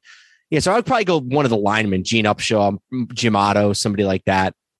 And then for basketball, you'd probably go Baseball, you mean? baseball. I mean, you Rickey Henderson maybe would probably be my guy. Probably him. Some of those guys from the 70s, maybe like Rollie Fingers, but Henderson was such a unique player and so dominant in his own unique way. And obviously, he was back and forth. He was in Oakland, then he was on the Yankees, and he was back in Oakland, then he was in Toronto, then he was somewhere else, and he was. I think he played four different tenures with the Oakland A's. But I'd probably go with him if I had to pick somebody just from Oakland in baseball. Yeah, that would be the thing you would have to do is just figure out exactly how much he was in Oakland, like you know, between his his different sojourns elsewhere. Mhm. Yeah, you're probably right. So I've got a bunch more on the list, and we don't necessarily have to get to all of them. But what else? Um, where else? What else sort of uh, appealed to you here? Let's see what other ones we. I'm just gonna. I'm not gonna read specific answers yet, but the ones I still have listed here are Denver, Phoenix, Seattle, uh, Houston, Toronto, Buffalo, Tampa, Kansas City, and Charlotte. So we do have a bunch left. We've got a bunch, but some of them we might be able to get through a little bit more quickly. Charlotte, let's do Charlotte real quick. I think that's pretty easy. I did Larry Johnson in hoops. I did Steve Smith in football, longtime Panthers wide receiver. And then for the Carolina Hurricanes, I did Cam Ward. I had Larry Johnson. I had Cam. Um, Led them to their own, well, not their only Super Bowl, but led them to a Super Bowl, won an MVP. won an MVP. They were 15 and one. Um, he was the first overall draft pick and a three-time Pro Bowler. He was the Rookie of the Year. Steve Smith was obviously there longer. I, I would be inclined to go with Newton just because it didn't end well. I feel like that's because it was recent. Good point. There's plenty of places where guys that didn't end well and they're still considered a legend. Yeah, I Staal for the um, for the Hurricanes. Okay. He, he's got the record for uh well these are all nonsense records. Games. Um but he you know he was there from he was on the 03 team. He was on the 06 team that won the stanley cup which i feel like might be a big deal. He was a how many time all-star? He was a one two three four five six time all-star although those last couple were when he was elsewhere. So that's where i went with that was with eric staal All right. What about Tampa? and then to finish out Charlotte, I put Ric Flair as the fourth one. Ric Flair, who I think is wrestling a comeback match at some point over the next few weeks. Did you see that? Final match. We'll see. uh, yes. It's Well, usually when a wrestler says it's his final match, that's usually it. eighth. I, I think that might be uh, under doctor's orders. what about Tampa? Let's go to Tampa. So here's what I got for Tampa. Uh, Steven Stamkos, he's the leader in points, goals, seven-time All-Star. Star of the team that's been winning or coming close to winning over the last few years. You know, they won the previous two and then they lost a close one this year, and he's the best player on that team. On 11 straight playoff series. I went with Derrick Brooks for the Bucks defensive player of the year in 2002 when they won the Super Bowl, was the best player on those defenses. Obviously, they had some really good players Warren Sapp, Rondé Barber, John Lynch, Simeon Rice, but I think Brooks was the best of them. Baseball is tough. A lot of people went with Carl Crawford. I went with Evan Longoria. I had Longoria too. Um, I had him edging out Crawford. And then for basketball, I had Pascal Siakam, Siakam from the 2021 Raptors. Who played in Tampa their games at Amalie Arena last year, and he was their leading scorer. Yeah, I'd forgotten about that until I, you know, until we'd started recording. But yeah, he would have been a good one. The Bucks, Brooks to me was it. it you know, I, I briefly float, uh, flirted with Brady, but Derrick Brooks is a damn, damn good linebacker. If they had won this past year, you'd have a point. I think if they had won this past year, I might have put Brady second behind everybody but Brooks. I would probably still have Brooks as the first. Buffalo, I just because I'm on the same page here. Buffalo, I feel like might be fairly easy. I went with Bruce Smith in football. I give him the edge over OJ, probably regardless. Are you talking about Jim Kelly, maybe? You sure you don't want to take another stab at that one? Oh. all, all, joking aside, and would you have gone with OJ? I actually did go with OJ. Yeah because. I think that he's probably the third or fourth best running back of all time. 2000, 2000 yards rushing one season. Although on the other hand, he never really meant anything. He was just a good running back, a great running back on a team that never did a damn thing. So 80% because of your argument and 20% just because it would make me feel better not to have OJ Simpson. I'll I'll go with Bruce Smith. That's fine. Uh, hockey, I went with Dominik Hasek. Um, now he wasn't there very long, if I don't remember if I remember correctly. Not go with him, but it's so tough to quantify goalies. And this is again sort of anecdotal, but I remember, I feel like remembering him with Buffalo, where him, where he and uh, Patrick Roy were the two best goalies in the NHL, and they did get to a Stanley Cup final with him there. So that's kind of why I went with him. I and I was wrong too. Well, no, I guess I mean he was there from what 92 to 01. That's a decent amount of time. Won a bunch of awards from what I can see. So a couple of cups. Yeah, I, I can get that with Hasek. Bob McAdoo for basketball. For anyone who doesn't know, the Buffalo Braves were the Buffalo Braves before they were the San Diego Clippers, before they were the LA Clippers. I don't think there's really any debate there. No. I went with Pud Galvin. 46 wins each in 1883 and 1884, and is valiantly attempting a comeback as we speak. Why you always got to top me? You gonna have Pud Galvin too? I also had Pud Galvin, one of the best pitchers of the 19th century, the star of the Buffalo Bisons. Now, was that the American Association or was that the National League? No, I think they were in the National League. I think you're right about that. Real quick on the hockey, I, I actually had had Gilbert Perreault, who played his entire career from 70 to 87. Another one of these guys who just was around forever with the Buffalo Sabres and is the leader in quite a number of categories for that reason, but I'm I'm fine with going with Hasek. All right. Um, should we go since I'm on this page? Um, and yeah, by the way, Buffalo. He played one year in the National Association in 1875. Then he was the Buffalo team was in the National League. Eventually, he jumped to Pittsburgh in the American Association. But he all those years with Buffalo, they were in the National League. I have Toronto on the same page. I had who did you did you have who did you go with in Toronto? I had Alomar as the baseball, Roberto Alomar, second base. There's really not that many Hall of Famers who spent most of their career with the Blue Jays. It's really just him and Roy Halladay, unless I'm am I missing somebody? Alomar was only there five years. But yeah, I guess he didn't spend most of his career there, but he spent important years of his career there. Some of these other guys, like you know, Paul Molitor was there for a couple years. He was World Series MVP the one year, but and I'm just trying to think, you know, other uh, Jack Morris in 90, I forget which year Morris was with the Blue Jays, whether it was 92 or 93. He won one of their World Series with him. But Alomar is probably the best player to spend an extended period of time with the Blue Jays. I give him the edge over Halladay, plus the winning. So that's where I went with I went with Alomar. For basketball, I know where you're probably going to go with this, and I don't think I can get there with you, but go ahead. I, I said I was half tempted to go with Kawhi Leonard, but it, I did not go with Kawhi Leonard. To me, it was between Kyle Lowry and Vince Carter. Did you have somebody else? No, I had Vince Carter crossed out and put Kawhi, and then I had Kawhi put out and put Rich Lowry because Kawhi. The national, the, the conservative writer. Say that again. You said Rich Lowry, Rich. I said Rich Lowry. The conservative columnist. No, I, did I is that what I said? I don't know why I would say. I think I was thinking Vince. I don't know. You're right, Kyle Lowry, not not Rich Lowry. No, Kyle Lowry. So that's what I had was Vince Carter crossed out, Kawhi Leonard crossed out, and then Kyle Lowry put in. I, I didn't even make a pick because it was such a toss up that I went with Kyle Lowry. The Maple Leafs. Let me just let me just justify my Lowry real quick. I originally put Carter because he was like defined the Raptors. I don't think the Raptors would have stayed in Toronto and if they hadn't had Vince Carter in the late 90s and early 2000s. But then it was like he never really had a big moment other than the dunk contest, never really won anything. So then I was like, all right, let me go with Kawhi Leonard. But then he's like, yeah, he was the reason they won by and large in 19, but then he was only there the one season. So I kind of went with Lowry because he was part of the championship, but then he stuck around for a while before and after. Not too long after, but a little while. and he was there for a while before that.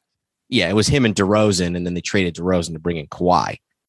For hockey, and I, I got to be honest, I feel like hockey fans everywhere would kill me. It sound I don't know how to pronounce the guy's last name. Is it Dave Keon? We didn't pick the same guy if you don't know how to pronounce your guy's last name. Who did you pick? I went with Tim Horton, who was on the team from 50 all the way until 1970, four time Stanley Cup winner, six time All Star in the Hall of Fame. Another one of these guys who played so long that he's the all time leader in any number of categories. So I went with Tim Horton. Who was your guy? The last name is K E O N. He's a Hall of Famer. Dave Keown, I think it's pronounced. He does not have any restaurants named after him, though. it's his third all time on the Leafs uh, offensive list, despite being a you know in an era when scoring was not high. Considering I don't really know who he is, and again, if you want to kill me for my hockey knowledge, that's fine. I'm not going to belabor. I want to get onto my football point. Ryan Fitzpatrick. The Bills played eight games over the course of eight years. They played one home game each year in Toronto. You want to know what their record was in that? Seven and one. One and seven.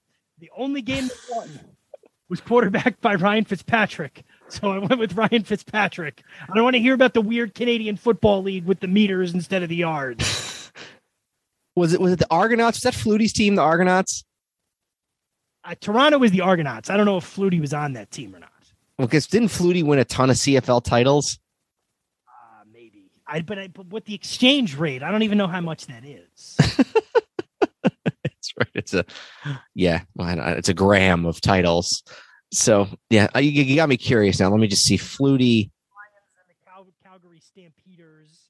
He did play in Toronto his last two years. Before that, he was in Calgary, and before that, he was in British Columbia. So he really, he really got around the damn uh, CFL. Although he did ninety six and ninety seven. His he, he won two CFL titles with the Toronto Argonauts in ninety six and ninety seven. That was before he crossed the border into Buffalo and went and played with the Bills.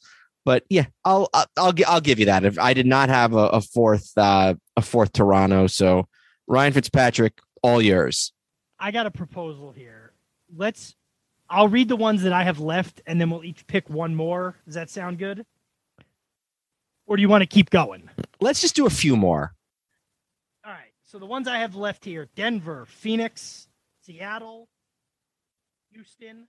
And Where'd you Where'd you go for Kansas City? Kansas City. All right. I wrote I got George Brett for the Royals. Yep. MVP, 13 time All Star, you know, the face of the franchise to this day. When the All Star game was in Kansas City, however long ago, it's probably more than 10 years ago now, but he's still the guy that's there, synonymous with the Royal. Chiefs, I had Mahomes written down. I crossed him out and went Derrick Thomas. I think Mahomes is real close, but I did go with Derrick Thomas. I went Willie Lanier, star middle linebacker of the AFL Chiefs of the 60s. So that was where I went. Anchor of one of the greatest defenses of all time. That was where I went with with Kansas City. You say he's comfortably ahead of Derrick Thomas? I would actually. I would say he's comfortably ahead of Derrick Thomas. The Kansas City Kings, they were in Kansas City briefly between Cincinnati and Sacramento, and they also spent some time rotating between Kansas City and Omaha. I counted the Kansas City slash Omaha years. I do not have the time or inclination to figure out which games were in Kansas City and which were played in Omaha. Uh, I went with Tiny Archibald. Me too. There was the Kansas City Scouts, uh, who played very briefly in the NHL. Uh, Guy Charron, but realistically, I think we're gonna put a guy who was on an NHL team for two years in there. Let's cross him out and let's put Satchel Paige on there. Yeah, you know, I, I looked at the Negro Leagues too, not necessarily in the hockey context, but it may, it maybe even as somebody to go over Brett. Paige actually didn't play as much in Kansas City as you might think. I mean, all these Negro League guys did, but especially him. They hop back and forth between so many teams, but of his Negro League teams, Satchel Paige is definitely most associated with the Kansas City Monarchs. So, yeah, if you want to knock off Guy Charron and his Kansas City Scouts years, let's definitely go with with Paige, Satchel Paige. And by the way, he was there between 39 and 47. Now, I know there were some years in between where he was on some other teams, but eh, like if you look up Cool Papa Bell, he was on the Monarchs even less. Yeah. Did you say you looked in the Negro leagues? The way you said that, you made it seem like you looked in the Negro hockey leagues. I don't think there were those. Although they would have had the same initials. That's the But uh, yeah, so I think if you're gonna, in good conscience, put somebody in there instead of, uh, I mean, the Kansas City Kings aren't any great shakes to begin with, let alone the Kansas City Scouts, or by the way, the Kansas City A's. There's no. put in there. And by the way, another episode we should do one time is on the Kansas City A's. Um, And how they were essentially a Yankee farm team playing in the same league. basically. Uh, but it's it'd be interesting. They moved there, and all of a sudden we're like, we don't have any money. So that's Kansas City. So we were pretty much in agreement. I'll give you Lanier over uh, Thomas. Would you have Mahomes ahead of Thomas yet, or no? Probably. Probably. Another championship, and I definitely will. Yeah, absolutely. I agree. Or another MVP, to be honest. I want to talk Seattle real quick. What were you? Give me your Seattle. Let me just get back to where my original. I just want to see which pages here I can cross out. All right, Seattle. I went with Gary Payton. Me too. all time leader in points, assists, nine time All Star, was on that team that went to the finals. First time team All Defense nine times. Baseball, I went with Griffey. I think he nudges out Ichiro. Griffey was obviously there less time, but not a ton less time than you think. He was on better teams than Ichiro. After Ichiro's first year there, the team largely stunk. So I went with Griffey. Did you have Griffey or, you, or somebody I'm not thinking of? I had Ichiro, but I, I can live with Griffey. very close. I thought I would end up with Ichiro, but I I put Griffey. For football, I went with Walter Jones. You know, there's a few guys you could talk about. Russell Wilson just ended his Seahawk career. Obviously, Steve Largent. There's plenty of guys who they've been good for the last decade or so. I he was a four-time first-team All-Pro, twice second team. He allowed 23 sacks, covering the blind side of the quarterback his whole career and was called for holding nine times. Now, some of that holding stuff gets overdone because if a guy's got a reputation for not holding, they don't get called for holding. Yeah, the refs don't look at it. Sacks are the sacks, 23 sacks. So I did go with Walter Jones. Who did you have for Seattle, Largent? I had Largent. Yeah. I think he was the leading all time receiver until Rice. So, but you never think of him as a guy who's like dominant. So, I, yeah, I mean, you tend to overlook linemen, but I, I'm fine with Walter Jones. That's that's no problem at all. And then the fourth one you have, you could go with the Seattle Kraken, who have played one year, hmm or you could do what I did. I think we might have done the same thing. 17. The Seattle Metro Seattle Metropolitans, Hap Holmes, he was the goalie for the 1917 Stanley Cup champions, the Seattle Metropolitans. Uh, and I believe he allowed just allowed like one goal in each of the four Stanley Cup final games against the Montreal Canadiens. And how do you not like a guy named Hap?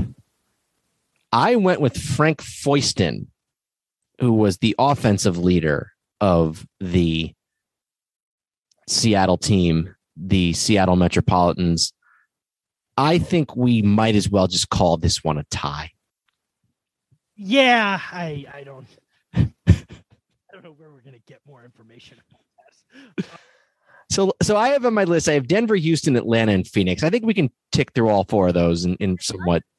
Skip over Atlanta, maybe. I'm not seeing Atlanta on here. I must have skipped over Atlanta. So Denver, Houston, Phoenix, and Atlanta. Yeah, Let's do Atlanta last to buy myself some time. So let's go with Houston here. Basketball is Akeem. Yep. Uh, football, I went with Earl Campbell. And then if I was going to split them, I put Andre Johnson down as the Texan. over Watt. It was close, but I think Johnson was better overall. Mm-hmm. Famous. Some of that was Watt missed a lot of years the season. And Andre Johnson, the numbers Andre Johnson put up with horrendous quarterback play.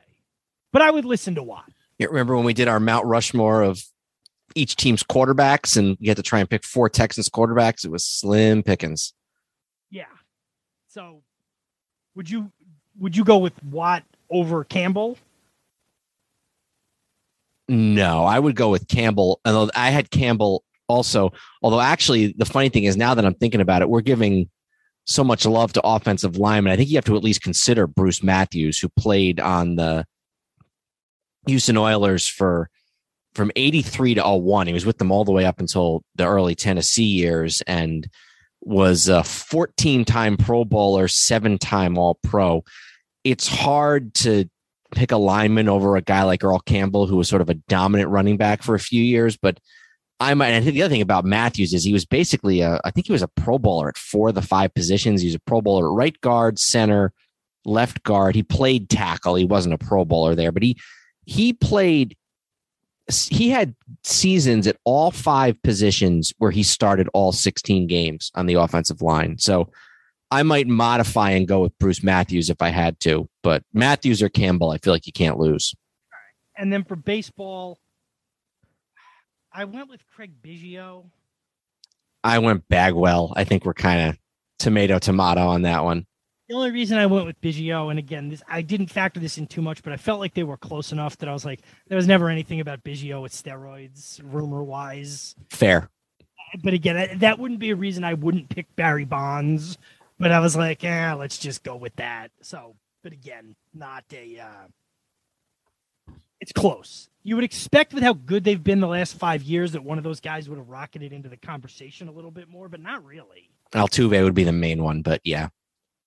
All right, so we got. And then just real quick, my I did have a hockey. I had Larry Lund, the center for the Houston Aeros of the WHA, two time champion. I, I can't do this much longer. you mentioned the real WHA team, which was the Whale. The Hartford Whalers. But I, did I tell you I went to the, the women's hockey game in Danbury, the Connecticut Whale, and when they score, they play Brass Bonanza. No, you didn't tell me that, and I didn't even know that they played Brass Bonanza at Hartford Whalers games. So How do you not know what? That's a very very famous. So it's the Hartford Whalers song. I know very very little about the Hartford Whalers. I have to admit. So play in Sig, even though they stink. I'm always like, I'll be the Whalers, and then they stink, and I'm like, well, this isn't very fun. all right, Atlanta, Phoenix, Denver. Where do you want to go next? With Phoenix. Larry Fitzgerald for the No question. second all time in receptions, sixth in touchdowns, 11 time Pro Bowler. Had a couple of years with Kurt Warner when Kurt Warner was still in a renaissance of his career. Had a couple of years with Carson Palmer when he was having a very late renaissance in his career. But that was it. The only years he got what you would consider good quarterback play were a couple of years with Kurt Warner, and he's still second all time in receptions, and he's behind a guy who spent his entire career being thrown to by one MVP, you know, one Hall of Famer after another in Jerry Rice to, or um, Joe Montana to Steve Young, and then after that went to Rich Gannon, who was briefly the best player in the NFL. Yeah. Rice had much better quarterbacks than Larry Fitzgerald, no question about that. Baseball is honestly easy in my opinion. It's Randy Johnson. He yeah, what did he win? Three, four Cy Youngs in a row? 99 to 02. He won four Cy Youngs in a row. He won what they call the pitching triple crown in 2002. He was the World Series MVP. He threw a perfect game in on my 18th birthday, May 18th of 2004, and he also destroyed a bird. And to my dying day, I will not understand why he possibly, I mean, money, obviously, but why he would leave the Diamondbacks to go to New York and try and play with the Yankees in 2005. It just baffles me. What about hoops? I went with Steve Nash. Nash, back to back MVPs, never won anything, but they've never won anything in any of the eras. So yeah, it's Nash. And then for hockey, I have written down Shane Doan. By the way, with Nash, those MVPs were not like bank shot MVPs where a guy was hurt and, you know, or like, ah, they gave it to him because they were tired of giving it to somebody else. He deserved to win the MVP both of those.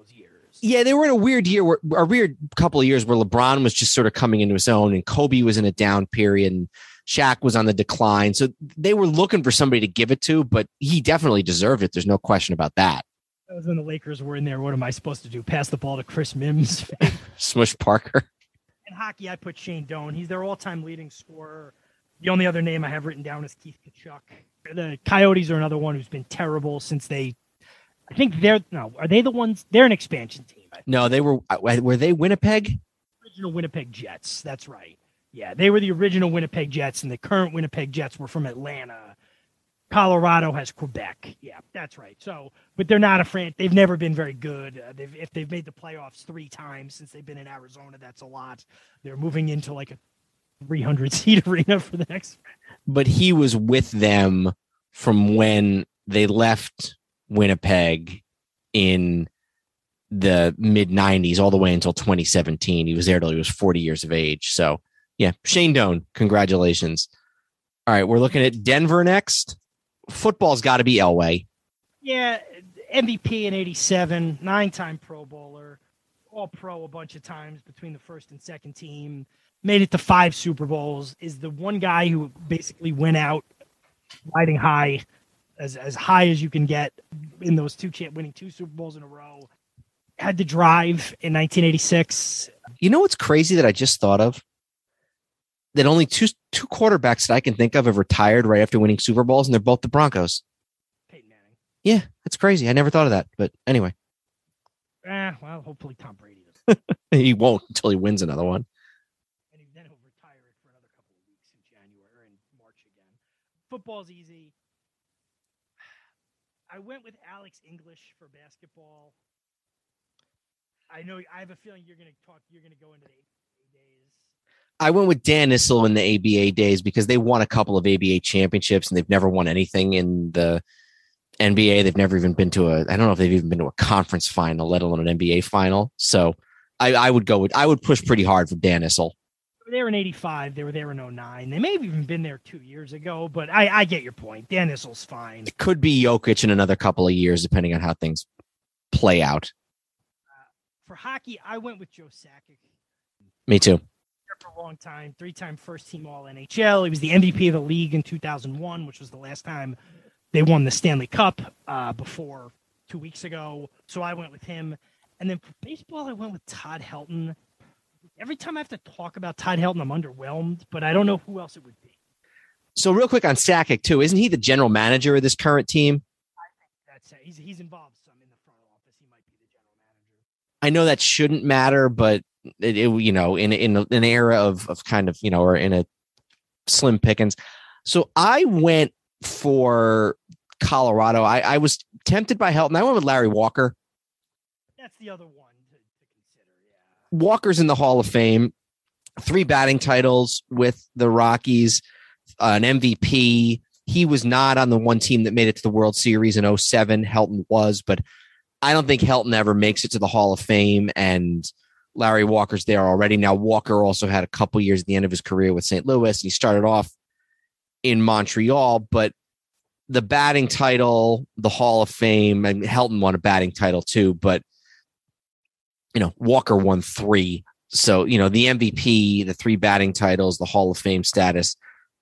Larry Walker, I think, deserves it over Helton. All right, that's fair. And that leaves us just with Atlanta, right?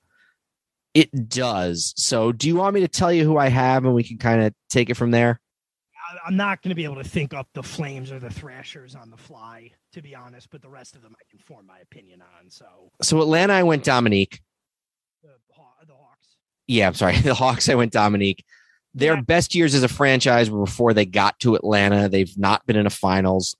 Some of the guys, you know, none of the guys they've had over the last several years, Trae Young or Steve Smith or Al Horford or Jeff Teague has done much. Mutombo had a couple of really good years in the Hawks, but Dominique, although I think Dominique is a little bit overrated, had some really, really exciting years with the Hawks in the 80s and the 90s. He had that famous duel with Larry Bird in the playoffs, I think in like 87. So I went with him. For football, I went with Matt Ryan based on longevity.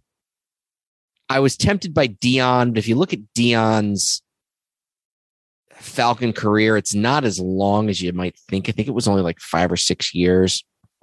Baseball, I went Chipper Jones. I was like Maddux or Glavine, as Smoltz is a step down, but he played his whole career there. He was the offensive leader of those teams. Maybe I went Chipper because I couldn't choose between Maddux and Glavine.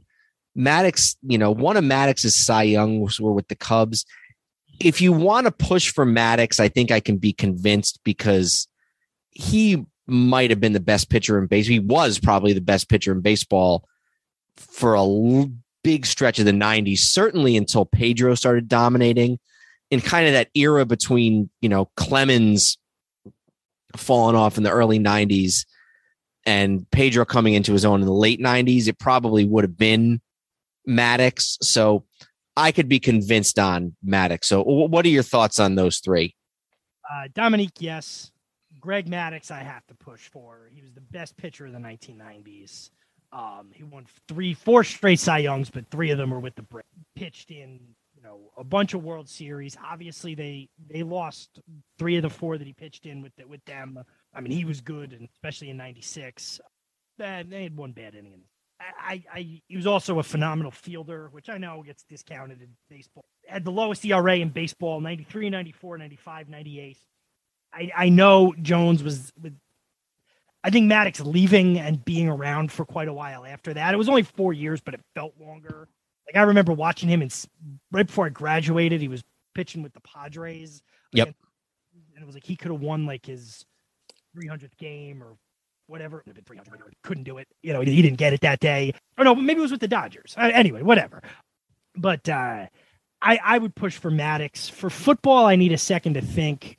You could argue it's Matt Ryan. He's got an MVP. He, you know, I mean, is it fair to say his biggest moment, even though this wasn't specifically him, it's not like he threw six interceptions, but you ask most people in the NFL or, or football fans, and I'm not even going to say fairly or unfairly. It's unfairly, but it's the reality.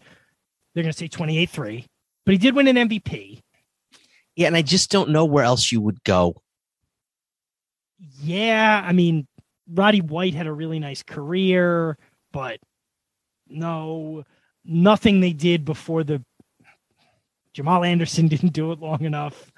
Um, Vic, I, I can't get you can't make a compelling case to me for Vic over Matt Ryan realistically. No, one took him to the Super Bowl and one didn't. So that's right off the bat. Yeah.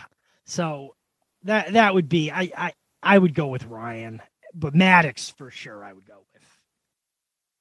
And then for hockey, I was relatively clueless, but I had Ilya Kovalchuk, who played um, the beginning part of his career with the Atlanta Thrashers, a couple of All Star games. He won the Richard Award in 0304, which is for the top goal scorer. The, this, there are so many of these damn awards in hockey. It is just insane.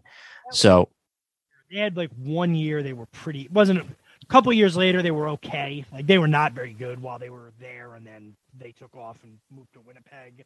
Um, the Flames were likewise not when they were in Atlanta. They were nothing to write home about. They were only there, you know, a handful of years before they took off to Calgary. You know, yeah, you, are probably right there. So I think if you listen to this episode, you got a pretty good idea of what we're about. We, we we're not about, which is knowing much about hockey and and brevity. Yes. Cool. Well, um, good good to kind of look back on on 50 episodes and sort of talk a little bit about what's coming next and good to uh, revisit a theme from our very first episode so let's um if you like this one go back to our very first episode uh, give that a listen and get let's get the download numbers up on that so anything else to add before we go when um you did you want to make your announcement about when your first episode of your WHA podcast I was hoping that that would annoy you, and it did, and so I kind of accomplished my goal there. I I was a little bummed that you thought of Pud Galvin also, but so be it. I got you with all the WHA guys. All right. Well, uh, episode 51 uh, is the next one to look forward to. And I don't know specifically what topic we're going to choose from that. One of the ones that we mentioned way back at the beginning of the show. But thank you all for being fans of Hello Old Sports and helping us to continue to grow for the last 50 episodes. And uh, here's to the next 50. I'm Dan Newman. I'm Andrew Newman. Goodbye, old sports. This podcast is part of the Sports History Network, your headquarters for the yesteryear of your favorite sport. You can learn more at sportshistorynetwork.com. Hey there, sports history fan. This is Arnie Chapman, aka the Football History Dude, and I wanted to thank you for stopping by to listen to another episode here on the Sports History Network. Our podcasters are passionate about uncovering and sharing sports stories from yesteryear. And if you didn't know it already, we have over 30 shows across the network covering all sorts of sports history topics. In fact, here's a glimpse into one of our awesome podcasts here on the network. Join George Bozeka, the president of the PFRA, and myself, John Bozeka, each month for the Professional Football Researchers Association official podcast We'll discuss the history of the game, the many names of the game, and so many different things for you, making the history of football not only entertaining, but fun at the same time as we join you on the Sports History Network on the official PFRA podcast. How about that? I bet you're super hyped to go listen to that new podcast, right? Well, to learn about this show and all the other podcasts on the network, head over to sportshistorynetwork.com forward slash podcasts. Again, that's sportshistorynetwork.com forward slash podcast. Head over there today to find your next favorite sports history podcast.